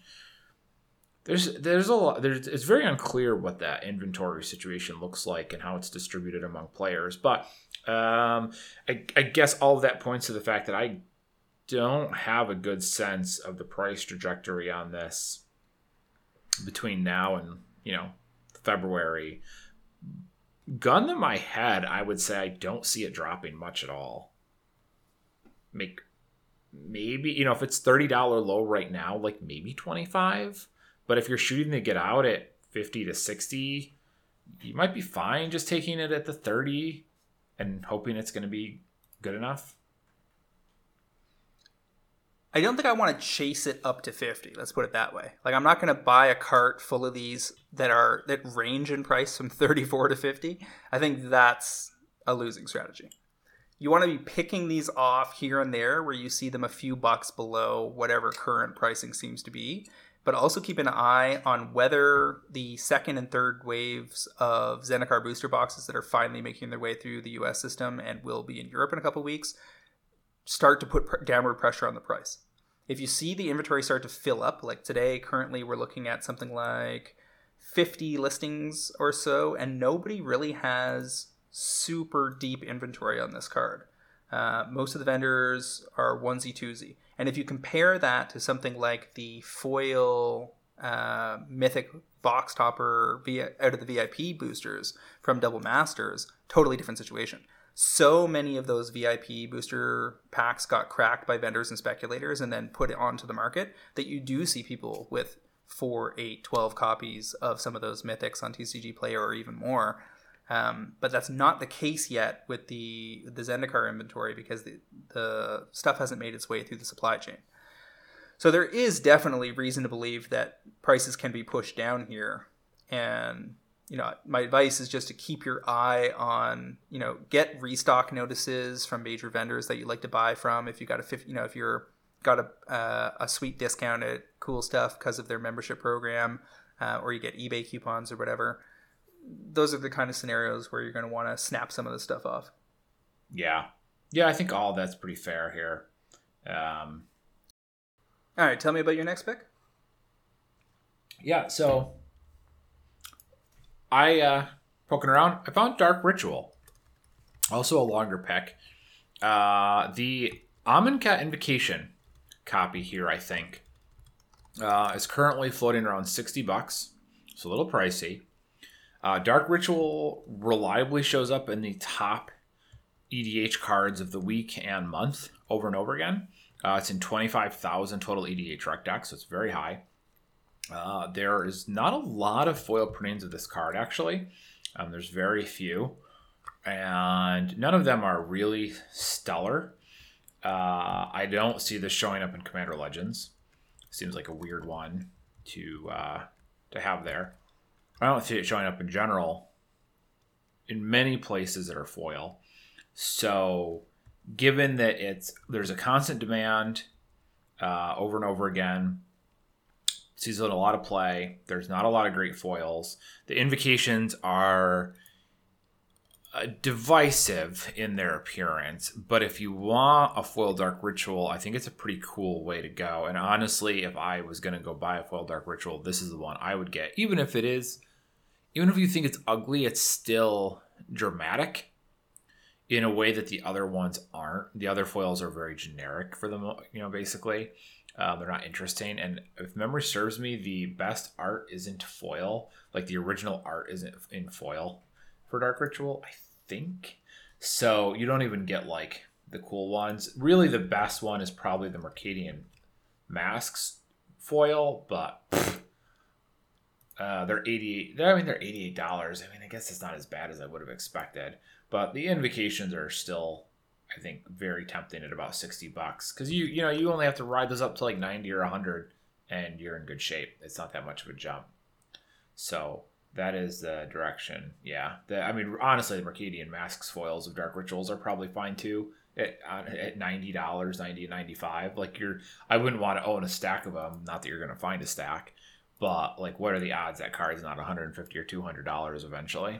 So, Amonkhet Invocation Dark Rituals at sixty, and maybe the Mercadian masks foils at ninety. Because will we get more Dark Ritual premiums? Yes. Will we get this one? Yeah. Very Nope. much doubt it.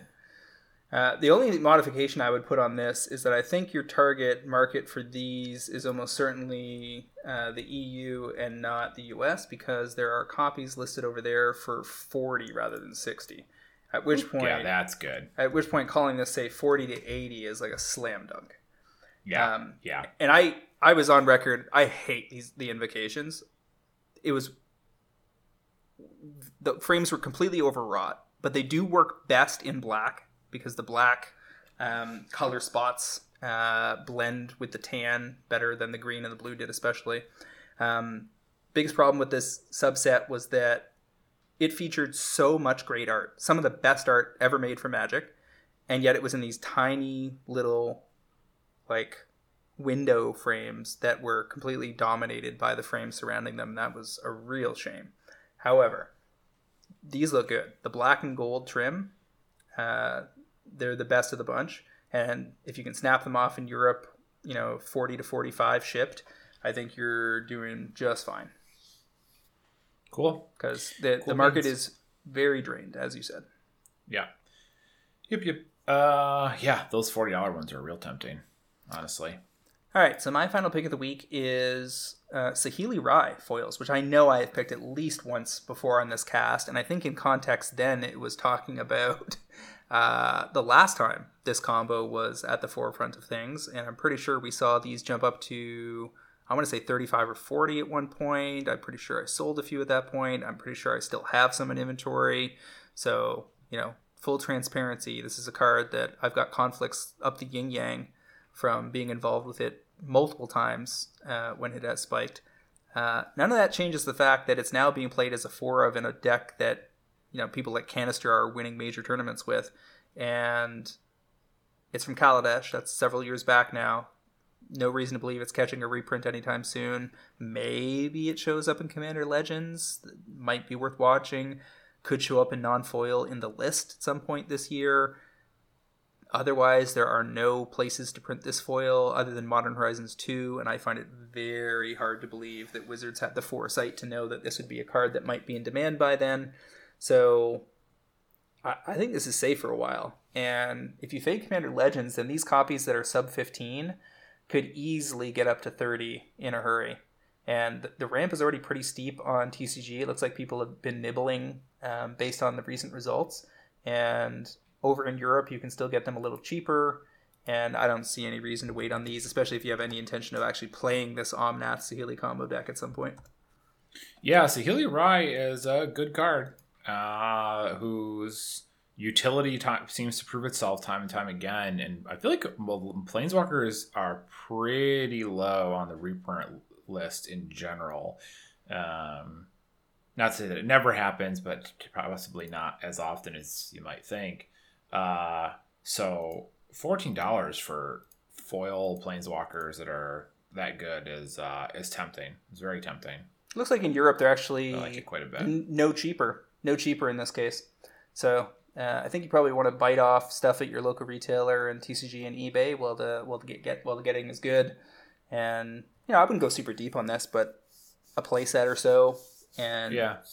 and then look to uh, hope that paper comes back before this ever catches a reprint is I guess the the main risk.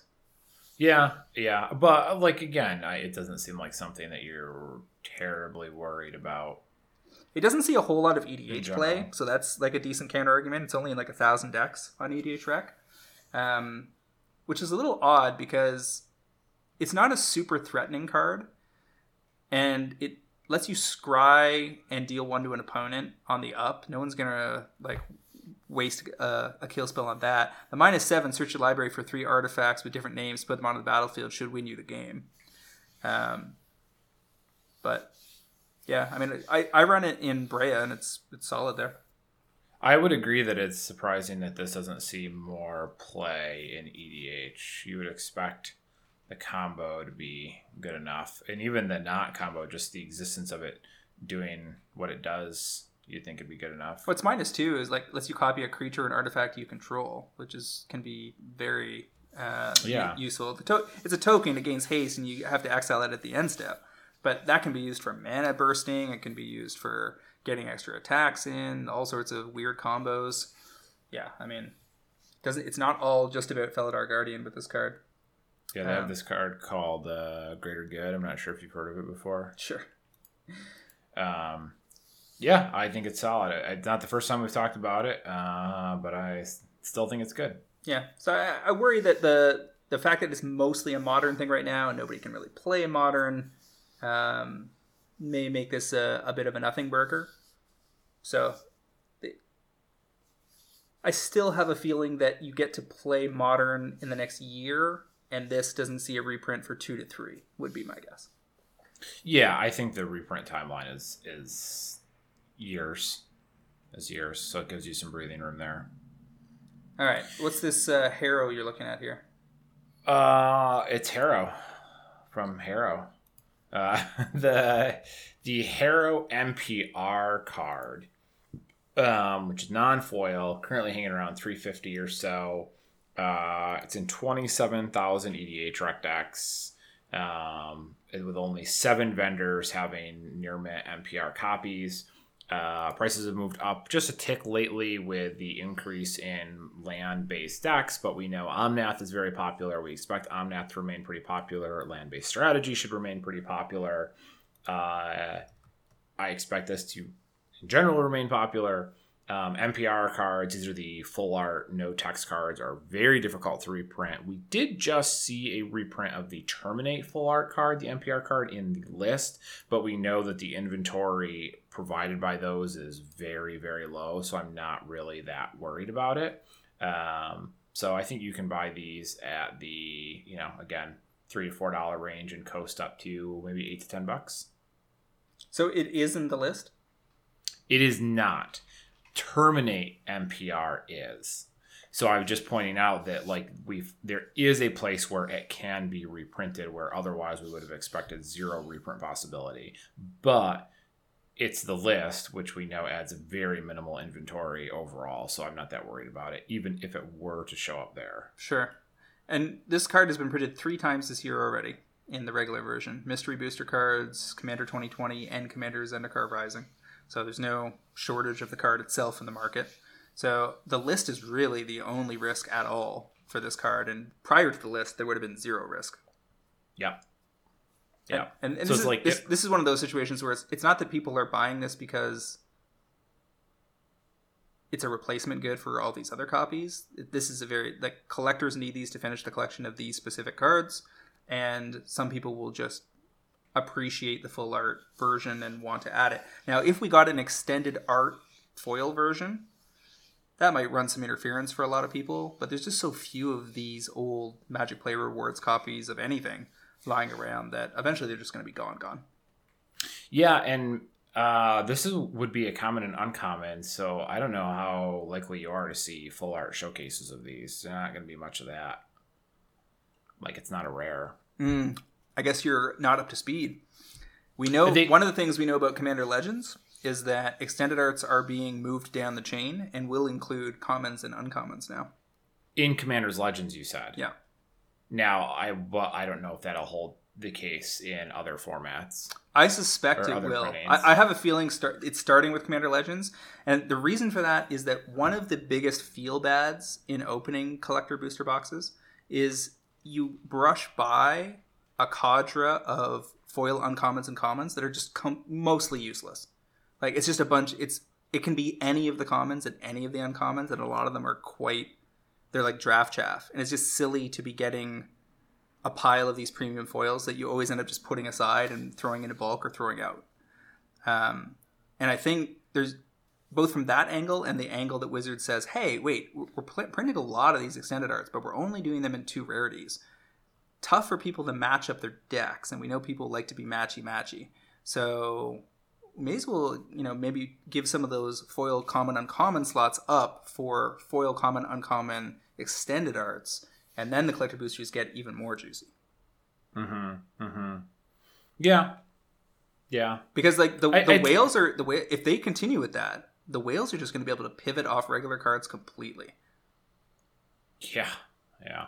I, I, I, I- don't. I'm not okay. I definitely not saying they won't expand the uh, showcase printings. And frankly, if you ask me on a three year time frame, I would say it's more likely that you'll have commons and uncommons than not. Uh, I guess my point was just we don't know for sure yet. Uh, and also, I don't even remember the last time Harrow was printed in standard. It was it in one of the newer Zendikars? I'm thinking it might be. It was in Zendikar. It was just in Zendikar. It was in the new one. Okay. 'Cause I Yeah, say, I in, think- invasion, invasion, and then in, Tempest, invasion, and Zendikar. the the first Zendikar though. Yes, Yeah. So the last time this was printed in standard was like eight years ago, ten years more. ago. Yeah, hmm some number of years ago. That's too many.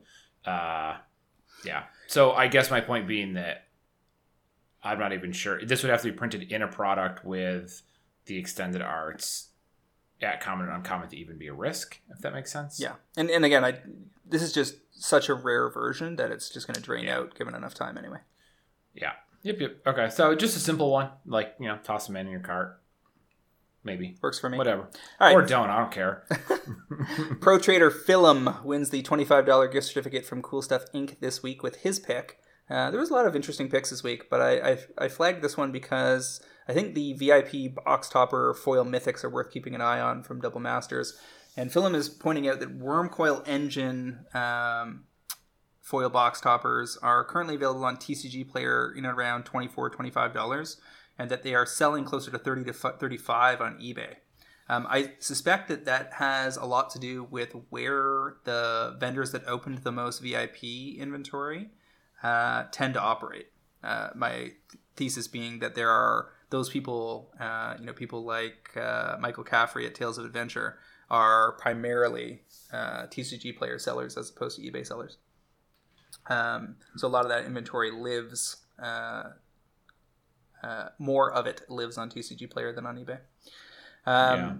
Either way, bottom line is that those Wurmcoils being in 10,000 EDH rec decks and occasionally seeing uh, constructed play and cube play is going to get them back up into the 40 to $50 range given enough time. Call it 12 months plus uh, on these. I think that's totally reasonable.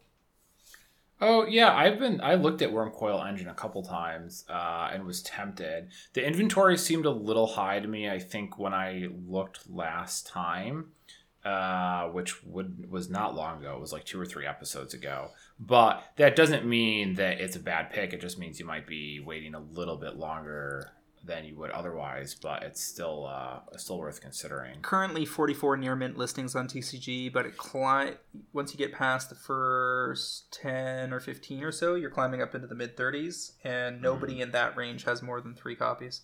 Card Yeah. House Card House Games has three at 24, and then everybody else has onesie twosie. Yeah, so I mean, you've got a little bit of inventory to burn through, but that's not necessarily a bad thing. Like that used to be, you know, kind of what we were used to, uh, and I don't think of that as a as a as a major issue at all. Also worth flagging that if you are holding these probably keep holding. I don't think I'd be panic selling these at 22 bucks or something on Facebook.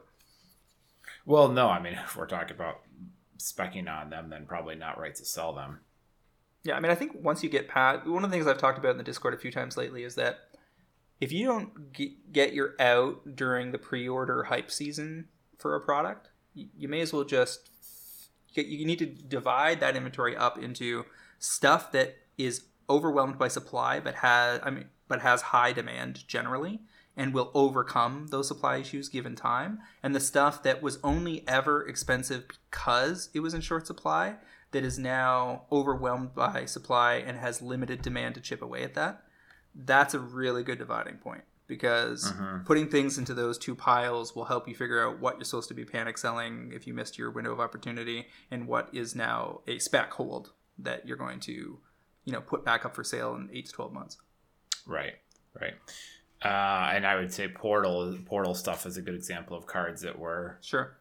high because of uh, yeah grim tutor extended art fo- grim tutor showcase foils. Um, were much higher two three weeks after they came out than they are today. I think they've slid ten or fifteen dollars a copy. So mm-hmm. good a good example of something that was the market didn't really know how to price out of the gate, and you, there was really good opportunities to exit on it while everybody was was hype about it. And the art's gorgeous. Like the card itself looks fantastic.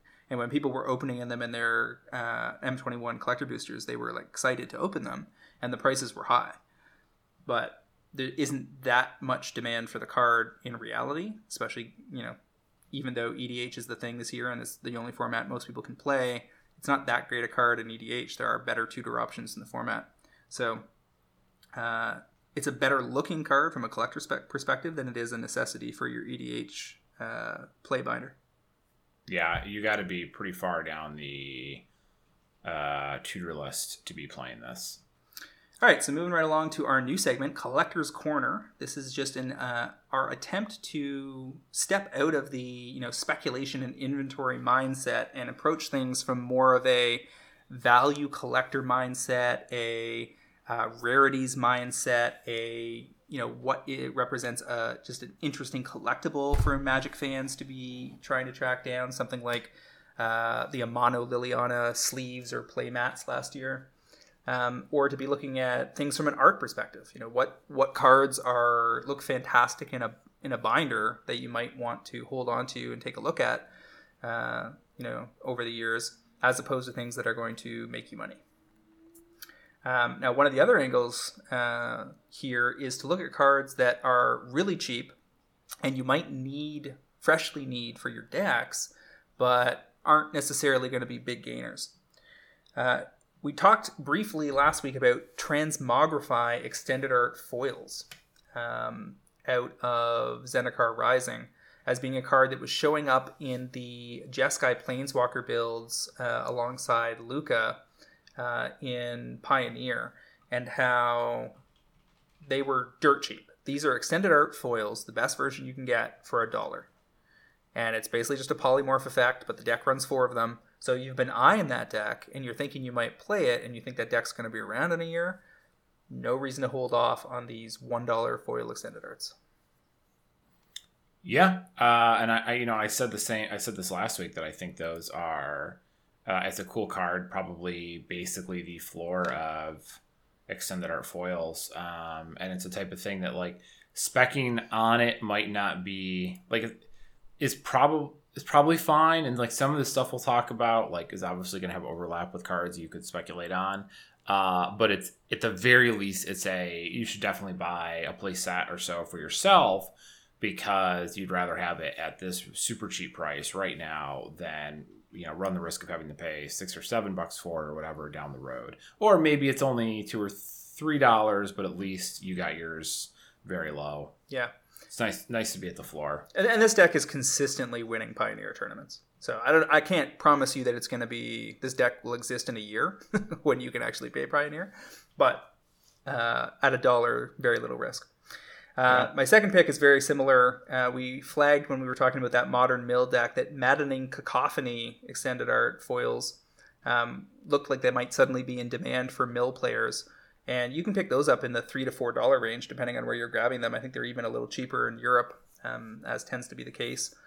And if the card is truly replacing Glimpse the Unthinkable, and you're a mill player, I see zero reason to hold back.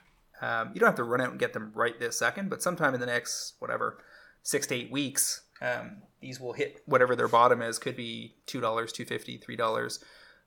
Wait to get them on sale or throw them into another cart that you're rolling with. But you are going to need these in your mill deck. It looks like, and it's a card that a lot of people have overlooked thus far. Yeah, uh, these mill cards definitely have a tendency to sneak up over time. They tend to be pretty popular um, with a certain subset. So I don't know I, I it, it, milk you know glimpse the unthinkables used to be like thirty dollars for a reason so uh, even if you're not even if it's not taking any formats over by storm it might be sneaking up on the back side of things over time easy to miss basically. Yep. All right. So what was your uh, collector's corner pick this week? Well i'm gonna i'm gonna throw a little shade at you just a little bit of shade at you on this one. But James told me about this segment like 45 minutes before we sat down to record. So I'm like, fair. Oh, okay. like, what am I going to come up with right now? Uh, but the first thing that popped into my head when you said, like, uh, you know, cards that are more about uh, pre- trying to get a hold of from a collector's perspective, catch at the bottom, you know, have this on your radar, was uh, the entire Ikoria showcase set, right? Like, and you we could talk we've talked about the triomes we can talk about like specific um specific uh the mythic ones. Uh, you know there's various angles to approach this but just from like a from like a complete collection um because there's a good chunk of these they all look really cool. And you're you know especially some of the uncommons may or may not be useful down the road you know, not all all of them won't be, but some of them might be better than others. But if you're going to pick up several of these, which I think that most players will want to, anyways, especially the lands, it would be pretty cool to have them all. And they're, um, it's just a. I honestly think this is some of the best art Wizards has ever put on cards, and it's cool because they made so many of them. Um, to give you kind of a full collection here, and you're never going to see these again, right? Like I, I, I yeah. don't know the scenario in which they reprint not only the uh, sh- these alternate art showcase versions of these, but the entire set. So if you think these look cool, yes, there are several hundred copies out there of some of these cards that are a couple pennies. Great. Go get them all now, stash them, and be happy about it. Uh, because if you like them at all, you're going to be glad that you stashed your copies away now the list looks like the place where this kind of stuff will show up. Somebody was asking me the other day about, you know, how safe are the Japanese war planeswalkers? And I think they're they're safe in as such that the only good place to print any of them would be non-foil in the list. Like they could put the Amano Liliana in there and feel good about it. Um, hmm. But uh, outside of that scenario, nah that th- th- these very like unique arts are are not going to catch reprints, especially like cards. That, a lot of these cards are relatively useless. They were really cool in draft, and they are not playable elsewhere. But there are some real gems in here for EDH, like Parcelbeast, Auspicious Starrix, uh, Illuna and Brokkos and Nethroi, Gemrazor, Snapdax is a solid card, Sea Dasher Octopus especially if, if you're building your uh, your EDH decks at like a mid tier power level. Um, but I agree that the the real win here is art. Like the art on the Ikoria showcase cards is really really nice. And I one of the only things I've bindered up in the last few years in uh, both foil English and foil Japanese, um, and cared about getting the full set of I don't love every single last piece of art in the set, but I, I like enough of it and to you know bother putting it into a binder, and that that speaks volumes because I don't do that very much at all. Yeah, and it's it'll have appeal to down the road, and it's possible you might be able. I'm not like advocating this specifically, but you might be able to catch an angle where like, hey, I have the entire foil collection here, uh, and some comic book collector falls in love with them and it's like, oh, this is really cool. This is a series of comic books on magic cards. You know, I'll buy the whole set from you type of thing. You might be able to essentially charge a premium for having it all together, uh, which is nifty as well. Um, so just a fun little thing to have and own, and I, I think you'll be glad to have acquired. And you know, I will contrast this with something like the Invocations, which like I you know, I can talk about individual cards like the Dark Ritual, right? Like I think that's a good choice, but advocating that you go buy all the invocations or all the M20 full arts is just not going to happen in the same way that I think these are just cool. Well, the other thing is these are dirt cheap, especially if you don't care about them being foil. They're extremely cheap, like pennies for the most Yeah, part. And, I figured. And the most expensive ones, you know, if you consider the triomes to be part of that set, you're, those are must-haves. Period. Um, for EDH, uh, Pioneer, and Modern, and you know even Nethroi is four bucks in non-foil, Brokkos is three fifty, and then everything else is under two bucks. So you can get this entire collection on TCG Player for like twenty-five dollars or something, and that's a complete no-brainer. mm-hmm. In foil, it's going to be a little more pricey, but you know, not not everybody cares whether the these are in foil. Yeah. Uh, okay. right. So there you go. That's that's our Collector corner. collector corner. I also had an idea for uh, oh god, well, I had another name for it, but I uh, the the bargain bin I think came to mind. Uh, really, you could come up with a different a different alliteration for this every week if you wanted to. Uh, but I guess let us know in the Discord or on Twitter or something if you think this is interesting content, uh, or if you think it sucks, which leads us into a perfect segue for segment five here. Yeah, so this is a, a bit of a weird one uh, for our final segment. I had a person on Twitter reach out to me and basically complain about the podcast. and the thrust of what they were saying was that we used to be their favorite finance podcast and now we're we're not and they had a few points to make about um, why they thought that that was the case and keep in mind that I, I have dozens and dozens of interactions with people, both pro traders and external to the pro trader system, um, in a given week. And the vast majority of them are positive, some of them are not. Um, this isn't even remotely the most uh, vitriolic uh, approach someone has taken to criticizing the podcast.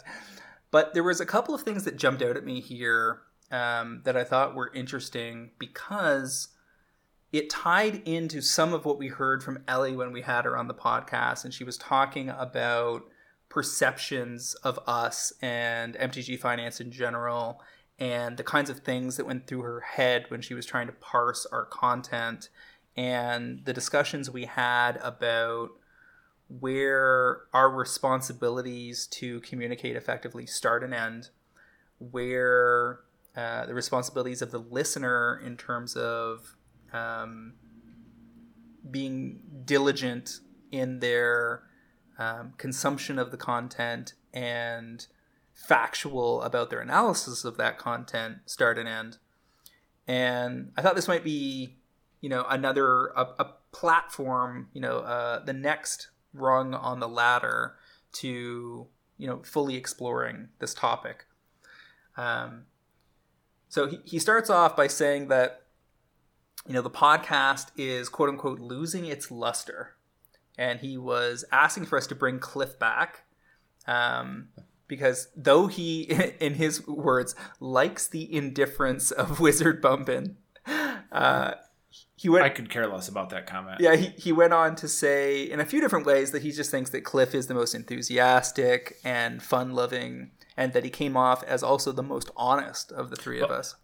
I got bad news for you, Cliff, because just to spite this guy, we're never going to have you back on. So you have this dude to thank. And, and the funny thing about this is, I, I agree with most of that. Like, I think just personality wise, that's true.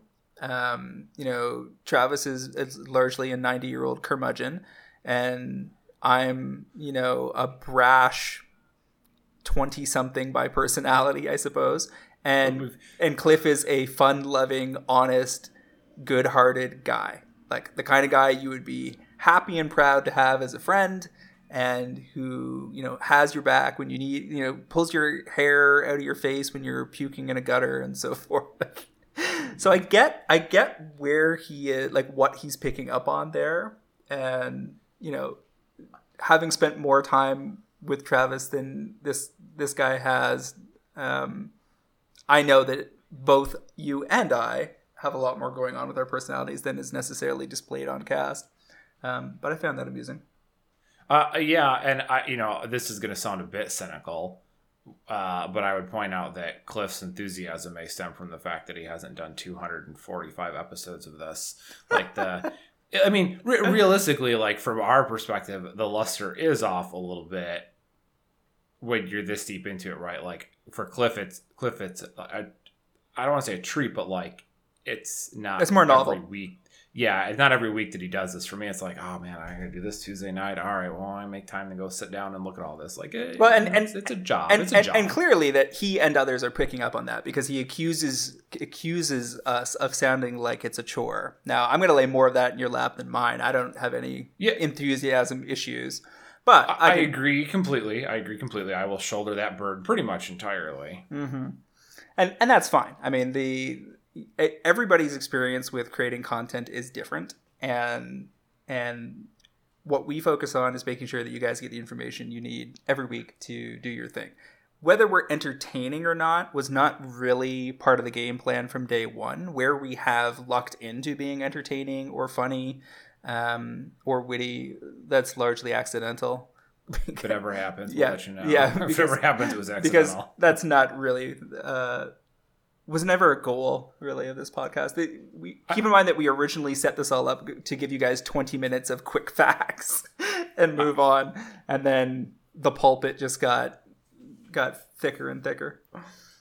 I think I think I probably had what is fair to describe as illusions of grandeur at the outset of this. Grandeur being a bit hyperbolic, but like I don't know. I thought it was to. It it it became clear that we we reached our audience and we hit a, a hit a level of popularity, and it was I was very pleased with that and then um, you know I did not become a, a major player in the Magic scene, and then we were three years in, and I'm like, yeah, this is still fun. Yeah, I mean, this is a podcast aimed at a very specific niche. We we reach that niche and happily posted up on that plateau. Now that doesn't mean that we don't want to get better and better all the time, but there's a limited amount of time to uh, devote to that particular set of pursuits uh, in- in a given week. I mean, this week we gave A you a new segment. You know, hopefully you like it. That's about it. A, a limited a limited amount of time, and also I think a, a limited amount of listeners. Like there are only going to be so many people who care about Magic card prices. Like that's a niche, as you said before, niche of a niche of a market, and we can do our best to try and expand that. But like even Wizards has realized, obviously, that uh, there's money to be made in getting more money out of the enfranchised player than there is in trying to expand the player base. And I don't think we're in a different zone than that. Like, right? Like, it's hard for us to expand too far out into non-magic, non-money oriented players because it's just you know, Well, I mean, the, the, con- the content is specific. I, I've known for a while that the move to add more listeners is relatively simple. You just make a more mainstream cast that doesn't mention the words MTG Finance. I mean, Well, and, and, and, and that's what most of the content, bigger content streams that have uh, decided they want to grow their audience, uh, real did so at the moment where they realized that to do to achieve that they will need to go ma- more mainstream. So if you think about goldfish early on versus goldfish today they pivoted from being more or less finance focused to being much more mainstream magic focused deck lists deck play twitch streams etc and the financial data is largely in the background you know it's a, a set comes out uh, Seth throws out his you know usual EV article using the same template that he usually uses, and but that's not that's just a piece of their bigger puzzle. So if It's- if when MTG Price decides to push on all of that and compete at that level, then it will involve an expansion of the content stream. But for Yeah. for now, we, we know what we, our focus is. So I, I it's I think of Brainstorm Brewery as the uh, the iconic podcast that was very finance oriented and then drifted further and further away from that. And now they're like the number one magic lifestyle podcast, right? Like finance isn't even part of their their gimmick. In fact, it's really funny. I don't know if you remember that, if you ever heard this or not, but somehow, and I don't recall the pathway that led me here, I heard a cast that they recorded uh, where they essentially just stood there and they read out very monotone the top movers of the week. And then I think they each outlined a pick or something like that with no no animation in their voice, no excitement, and tried to be real flat. Uh, and I heard it, and I'm you know I think I like tweeted Jason or Corbin or something. Was like, wow, you guys are really taking a shot at us, and found out that they had recorded it like two years prior. Like we were not on. It was before this cast had started, and I was like, oh damn. So like they had basically like made the what would become this podcast format as a joke one time one time like to show how boring it was without the personality and then like walked away from it and never did it again. And i was like oh i feel a little stupid now. Uh, i mean i would argue that they are still very much a finance podcast that the topics that they discuss on a regular basis uh, center around the prices of cards and their utility to players in the market. But they're very also hyper aware that it poisons the well of their relationships with wizards and some of their major sponsors to mm. claim the mantle. And there's a lot of social credit to be gained with the players who are put off by MTG Finance to uh, position themselves as, yeah, we're giving you some of the same information, but we don't like. We definitely don't think of ourselves that way. We don't take ourselves too seriously. We're not in a suit. We're we're not Wall Street wannabes. We are, uh, you know, your friendly neighborhood player who just has a little bit of information for you. And mm-hmm. I get all the I get all the positioning. Um, I think some of it's a smokescreen, but the I get it, and it makes sense in the market. So yeah. I, I want to move through some of these other criticisms because there's some good stuff here. Uh, he says to me, I like your picks, but then I go on eBay and see you selling the exact same picks for a certain price. I don't know. You just used to be better. And I don't know. I'm just disappointed. can't can't can't argue with that. Can't argue with that. You you we say a card is for we say a card is good to buy, and then we own the card, and we're caught out, man. I don't know.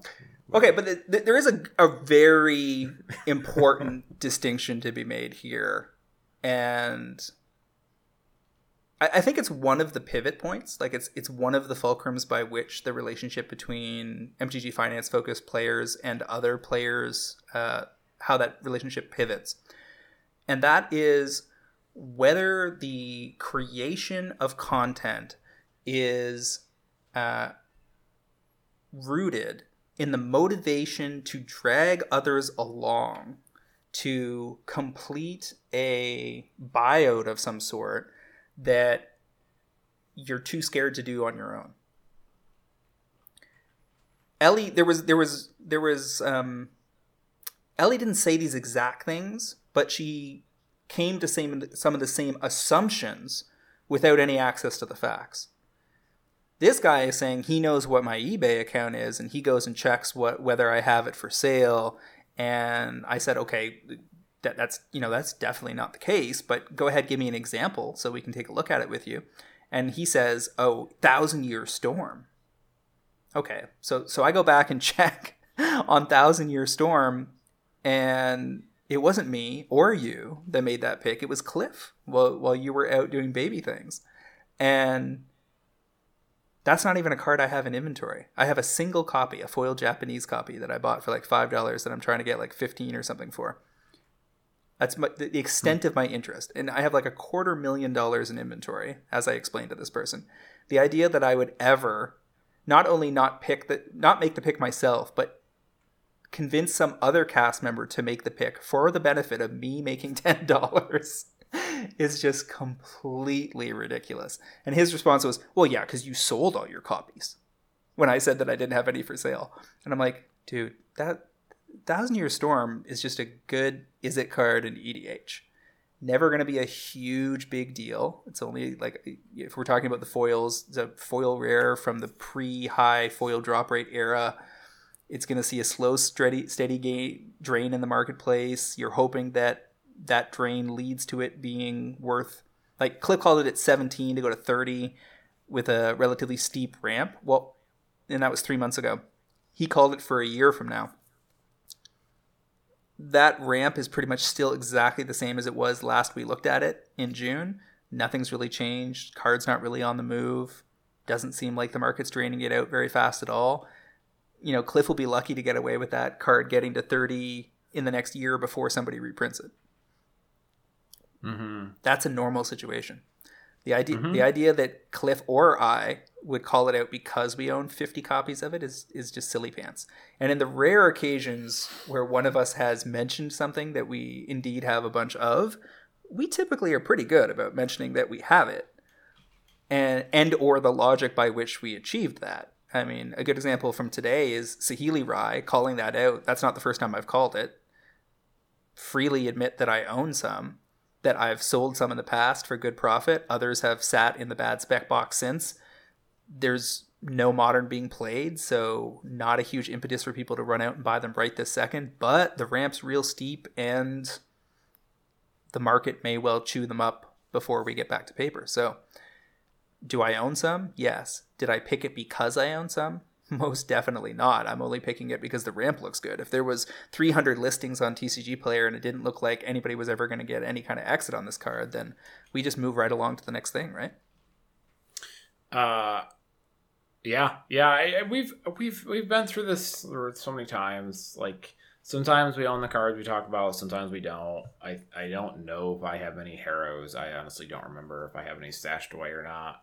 I know I don't own any Dark Ritual invocations.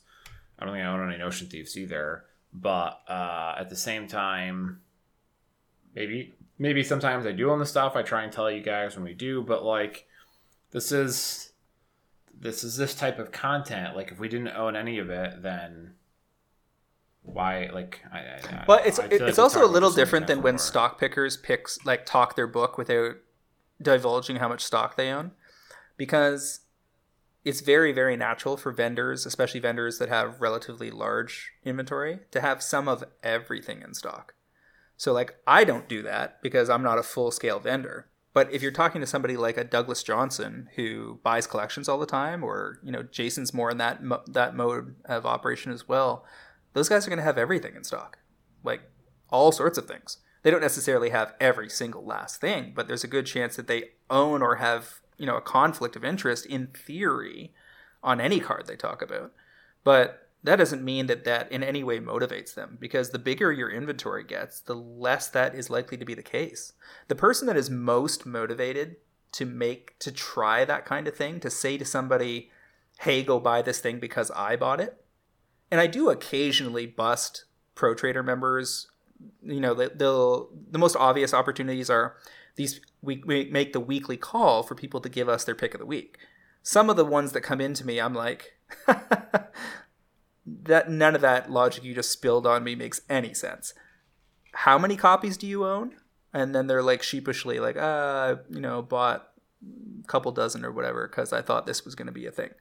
Okay, so that's why that one is on that person's mind. Now, did they think that they were going to help use me to help push the needle? Maybe, or maybe they're just thinking about that card because they own it, and and they've Mhm. been tracking it obsessively and wasting time and money, hoping it's going to go up, which is something that is the kind of baggage that you tend to shed as you get deeper down the road and expand your operation.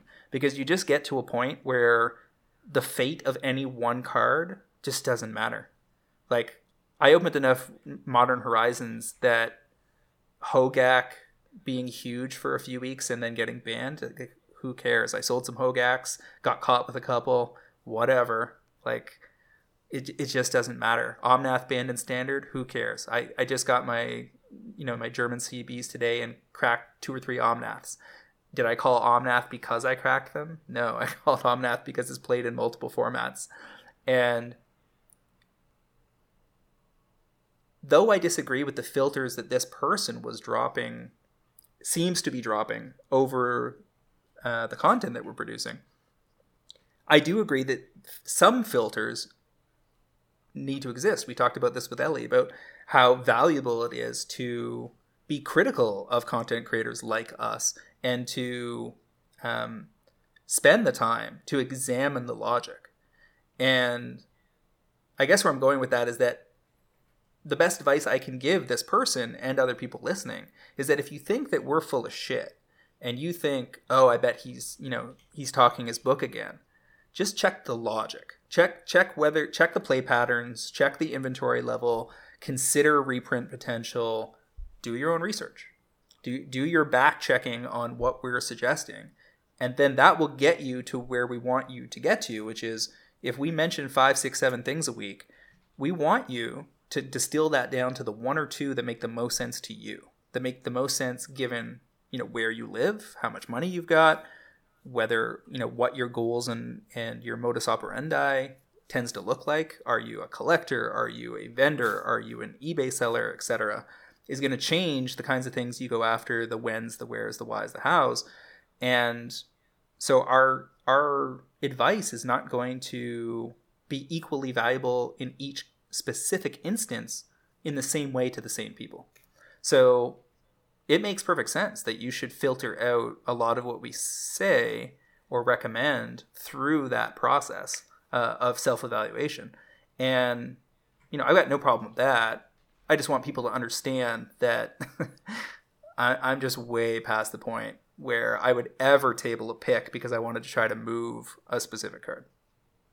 Yeah, I think the the dividing line here is if you're willing to put a little bit of the legwork in, and even just doing it a couple times, you know, will set a precedent of you know if somebody says, "Oh, this card is great," uh, and then you look into it and you're like, "Well, why are they talking about this? Like, I don't understand." why this person's pitching this card and then it becomes a little suspicious but if i'm sitting here and going hey man there are like 12 vendors for this card that's six years old and it's seen some play lately.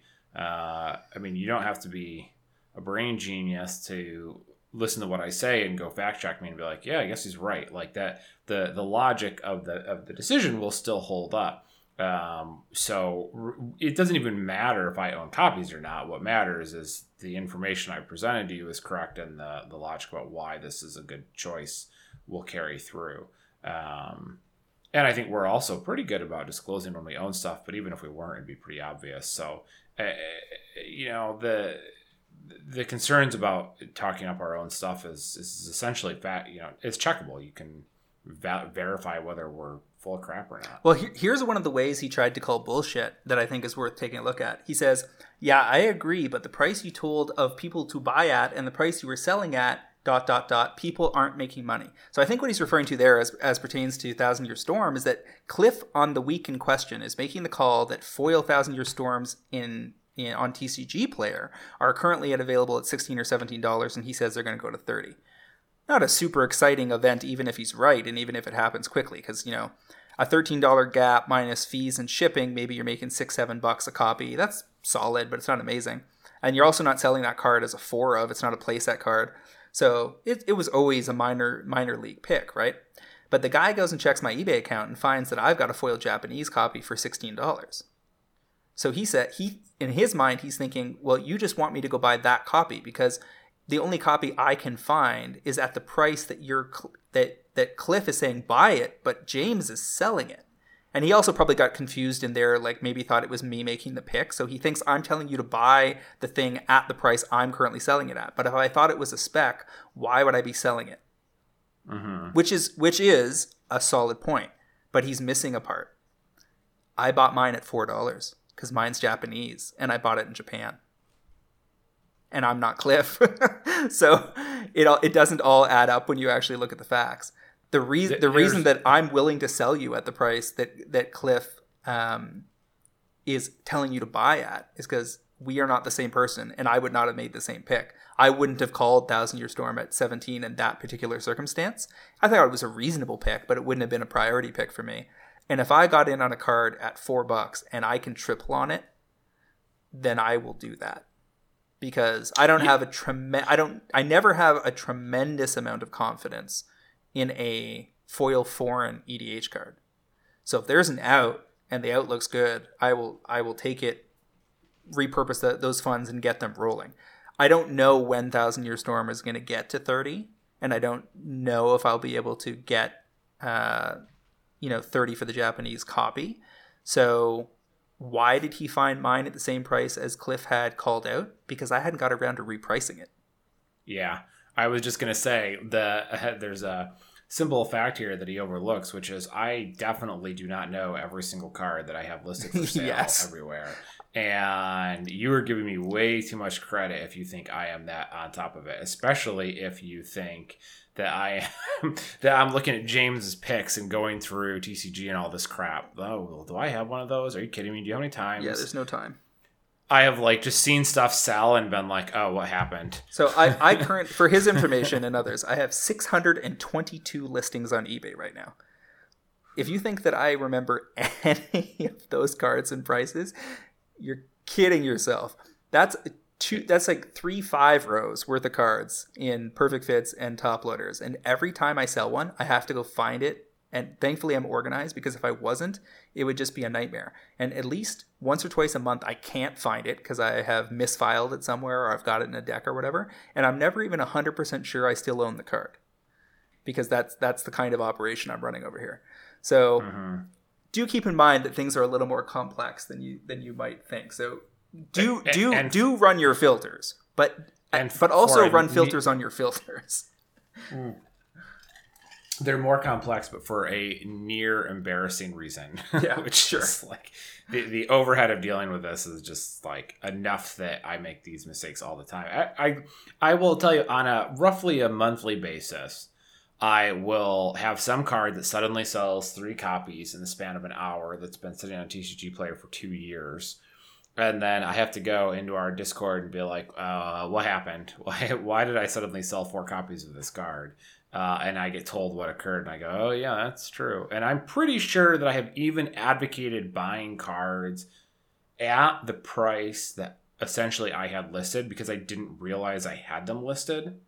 Sure. That has likely happened too because I think I have sold copies of cards that I had picked, and I was annoyed. I, I- was like, "Oh, this was a pick. I didn't want to sell this. Like, I, I, was holding on to this." I'll, I'll do you one better. I, I have sold cards at a price and then having seen it sell, realized it's probably a spec and then gone out to buy more at a higher Mhm. price than I just sold it. Mm-hmm, mm-hmm. Because sometimes I put a price up and nothing, it doesn't move for say six, eight, nine, 12 months plus.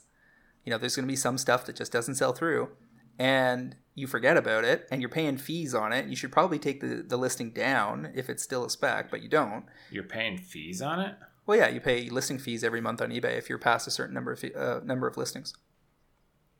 I think you get like you I've get like 200 listings free on eBay or something, and then Oh, you pay- that would be why. and then you pay a small amount per listing. I don't. Uh, I don't think I've ever had more than thirty items, and that's probably high. Yeah. So you can actually be like spending money you don't need to be on a card that the the market has moved past. Another thing problem that comes up uh, fairly frequently is you over you're you're the best price in the market when you post, and then the market fades. So for a really good example was Godzilla foil, Ghidorah, Mothra, uh, Space Godzilla. I got amazing prices on those in Europe back in May. Posted them for sale, made some really good money on them, and then the market started to undercut me as more of the copies from Europe floated over to the U.S. and and came from Japan too, I would suppose. Um, and woke up one morning and realized, hey, you know what's kind of weird? I haven't sold any of those in the last month, and a couple things had happened. A, the hype cycle had switched from Ikoria onto uh, Core 21 and then later Double Masters, but also the inventory had just filled in. And so you go back and look at your listing, and you used to be the lowest price, and now and I, I think I was getting like 90 to 110 on foil Ghidorahs at one point, and the market basically the race to the bottom got it back down to 60, and I've still got copies listed at like 98. Well, if you're not on top of that, if you aren't using software to track and manage your prices and compare them to uh, market pricing, then you're doing everything manually and your pricing is going to be off. And the more listings you have, the more frequently that's going to occur. Mm-hmm. Mm-hmm.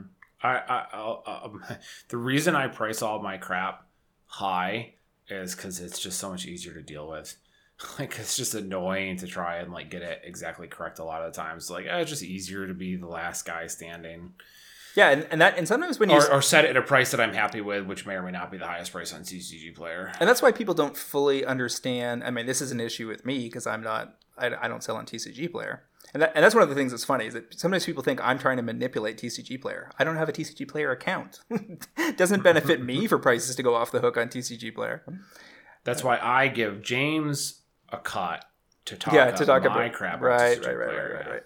So the, you know, the sometimes you see a price that's crazy on TCG Player. Something hollows out, and it used to be hundred, and now the last price is nine hundred. Don't be so quick to judge the nine hundred dude or or lady. Don't assume that that is an attempt to manipulate prices on, you know, MTG price or MTG stocks or whatever. It might be. People definitely have tried that and do try that but it can also just be a placeholder price that's just sitting around. Like it can be a price that somebody put in because they didn't want to sell the card or weren't ready yet, and they just wanted to like get all their inventory up that night. They weren't sure how to price that, so they put in something silly, the highest price possible, and then they forget about it. I mean, I've definitely posted stuff at really high prices just to keep track, like essentially to keep track of it existing. And it's like, yeah, if it sells, nifty, but like I'm not expecting it to. It's more just a bookkeeping strategy. Yeah, Um, I remember somebody after Foil Metalworker sold out, it had gotten unbanned in EDH and it sold out on TCG Player. And Foil Metalworker is uh, Urza's Legacy reserve list card that had been banned in EDH. So it was like, who knows what this price is going to be? So I put it at like, I don't know, some very high number. And people, I saw people that posted it on Twitter were annoyed about it. And I'm like, yeah, man, what do you want? What I don't know what the hell the price of this card is. I'm going to put it at $700 and see what happens because it's not in a rush. I can move it down if I have to, but might as well cast the net here. yeah, and I mean that's the other thing is that sometimes like if you think that, for instance, here's a card I've talked about that I own tons of, Fiery Emancipation. Flag that card early on. It's going to be like Great Henge esque, or it's it's going to be like a, at least a Nyxbloom Ancient level card in EDH. It's a mythic. It's a Somerset mythic. I want to own a lot of this. I've got bricks, like hundred copies of the non foils. I've got handfuls of the extended arts and foil extended arts. Bought them in Europe. Got them cheap. They're going to be winners. Um, I'm going to sell the higher end versions, you know, online and through social media, and then I'm going to buy list the rest. So for me to call it out, do I have a conflict of interest? Yes, but it's stated. The the conflict and the conflict of interest is potential conflict. Just because somebody owns something doesn't automatically mean that what they the, the logic surrounding that pick is invalidated. And keep in mind that the idea that you think I'm trying to get you to buy cards from somewhere is often not even my out. Like a lot of the time, if I have a big stack of something, it's going to a buy list. So it literally has nothing to do with you. The only question is whether you agree that that card is great and you also want to send some into a buy list. I, I strongly believe that MTG Finance is most effective um, in in some ways when you shut up and tell nobody anything. Now, there is some counter to that because networking effects are very useful, like having partners overseas and people that you've done favors for, etc. So they do favors back for you. That can be very valuable. But there are, you know, big sharks in the MTG finance world that make very little noise, never make content, and swim in the shadows, and are much better at this than we are, and make a lot more money than than we do, and but don't really do anything to help anybody ever. And that's a strategy of theirs specifically. Now, I personally find that boring. I, making money alone in the shadows is very boring. If this wasn't all like half social, half finance, I would be much less interested in it. I think you feel a little differently, but that's definitely where I sit.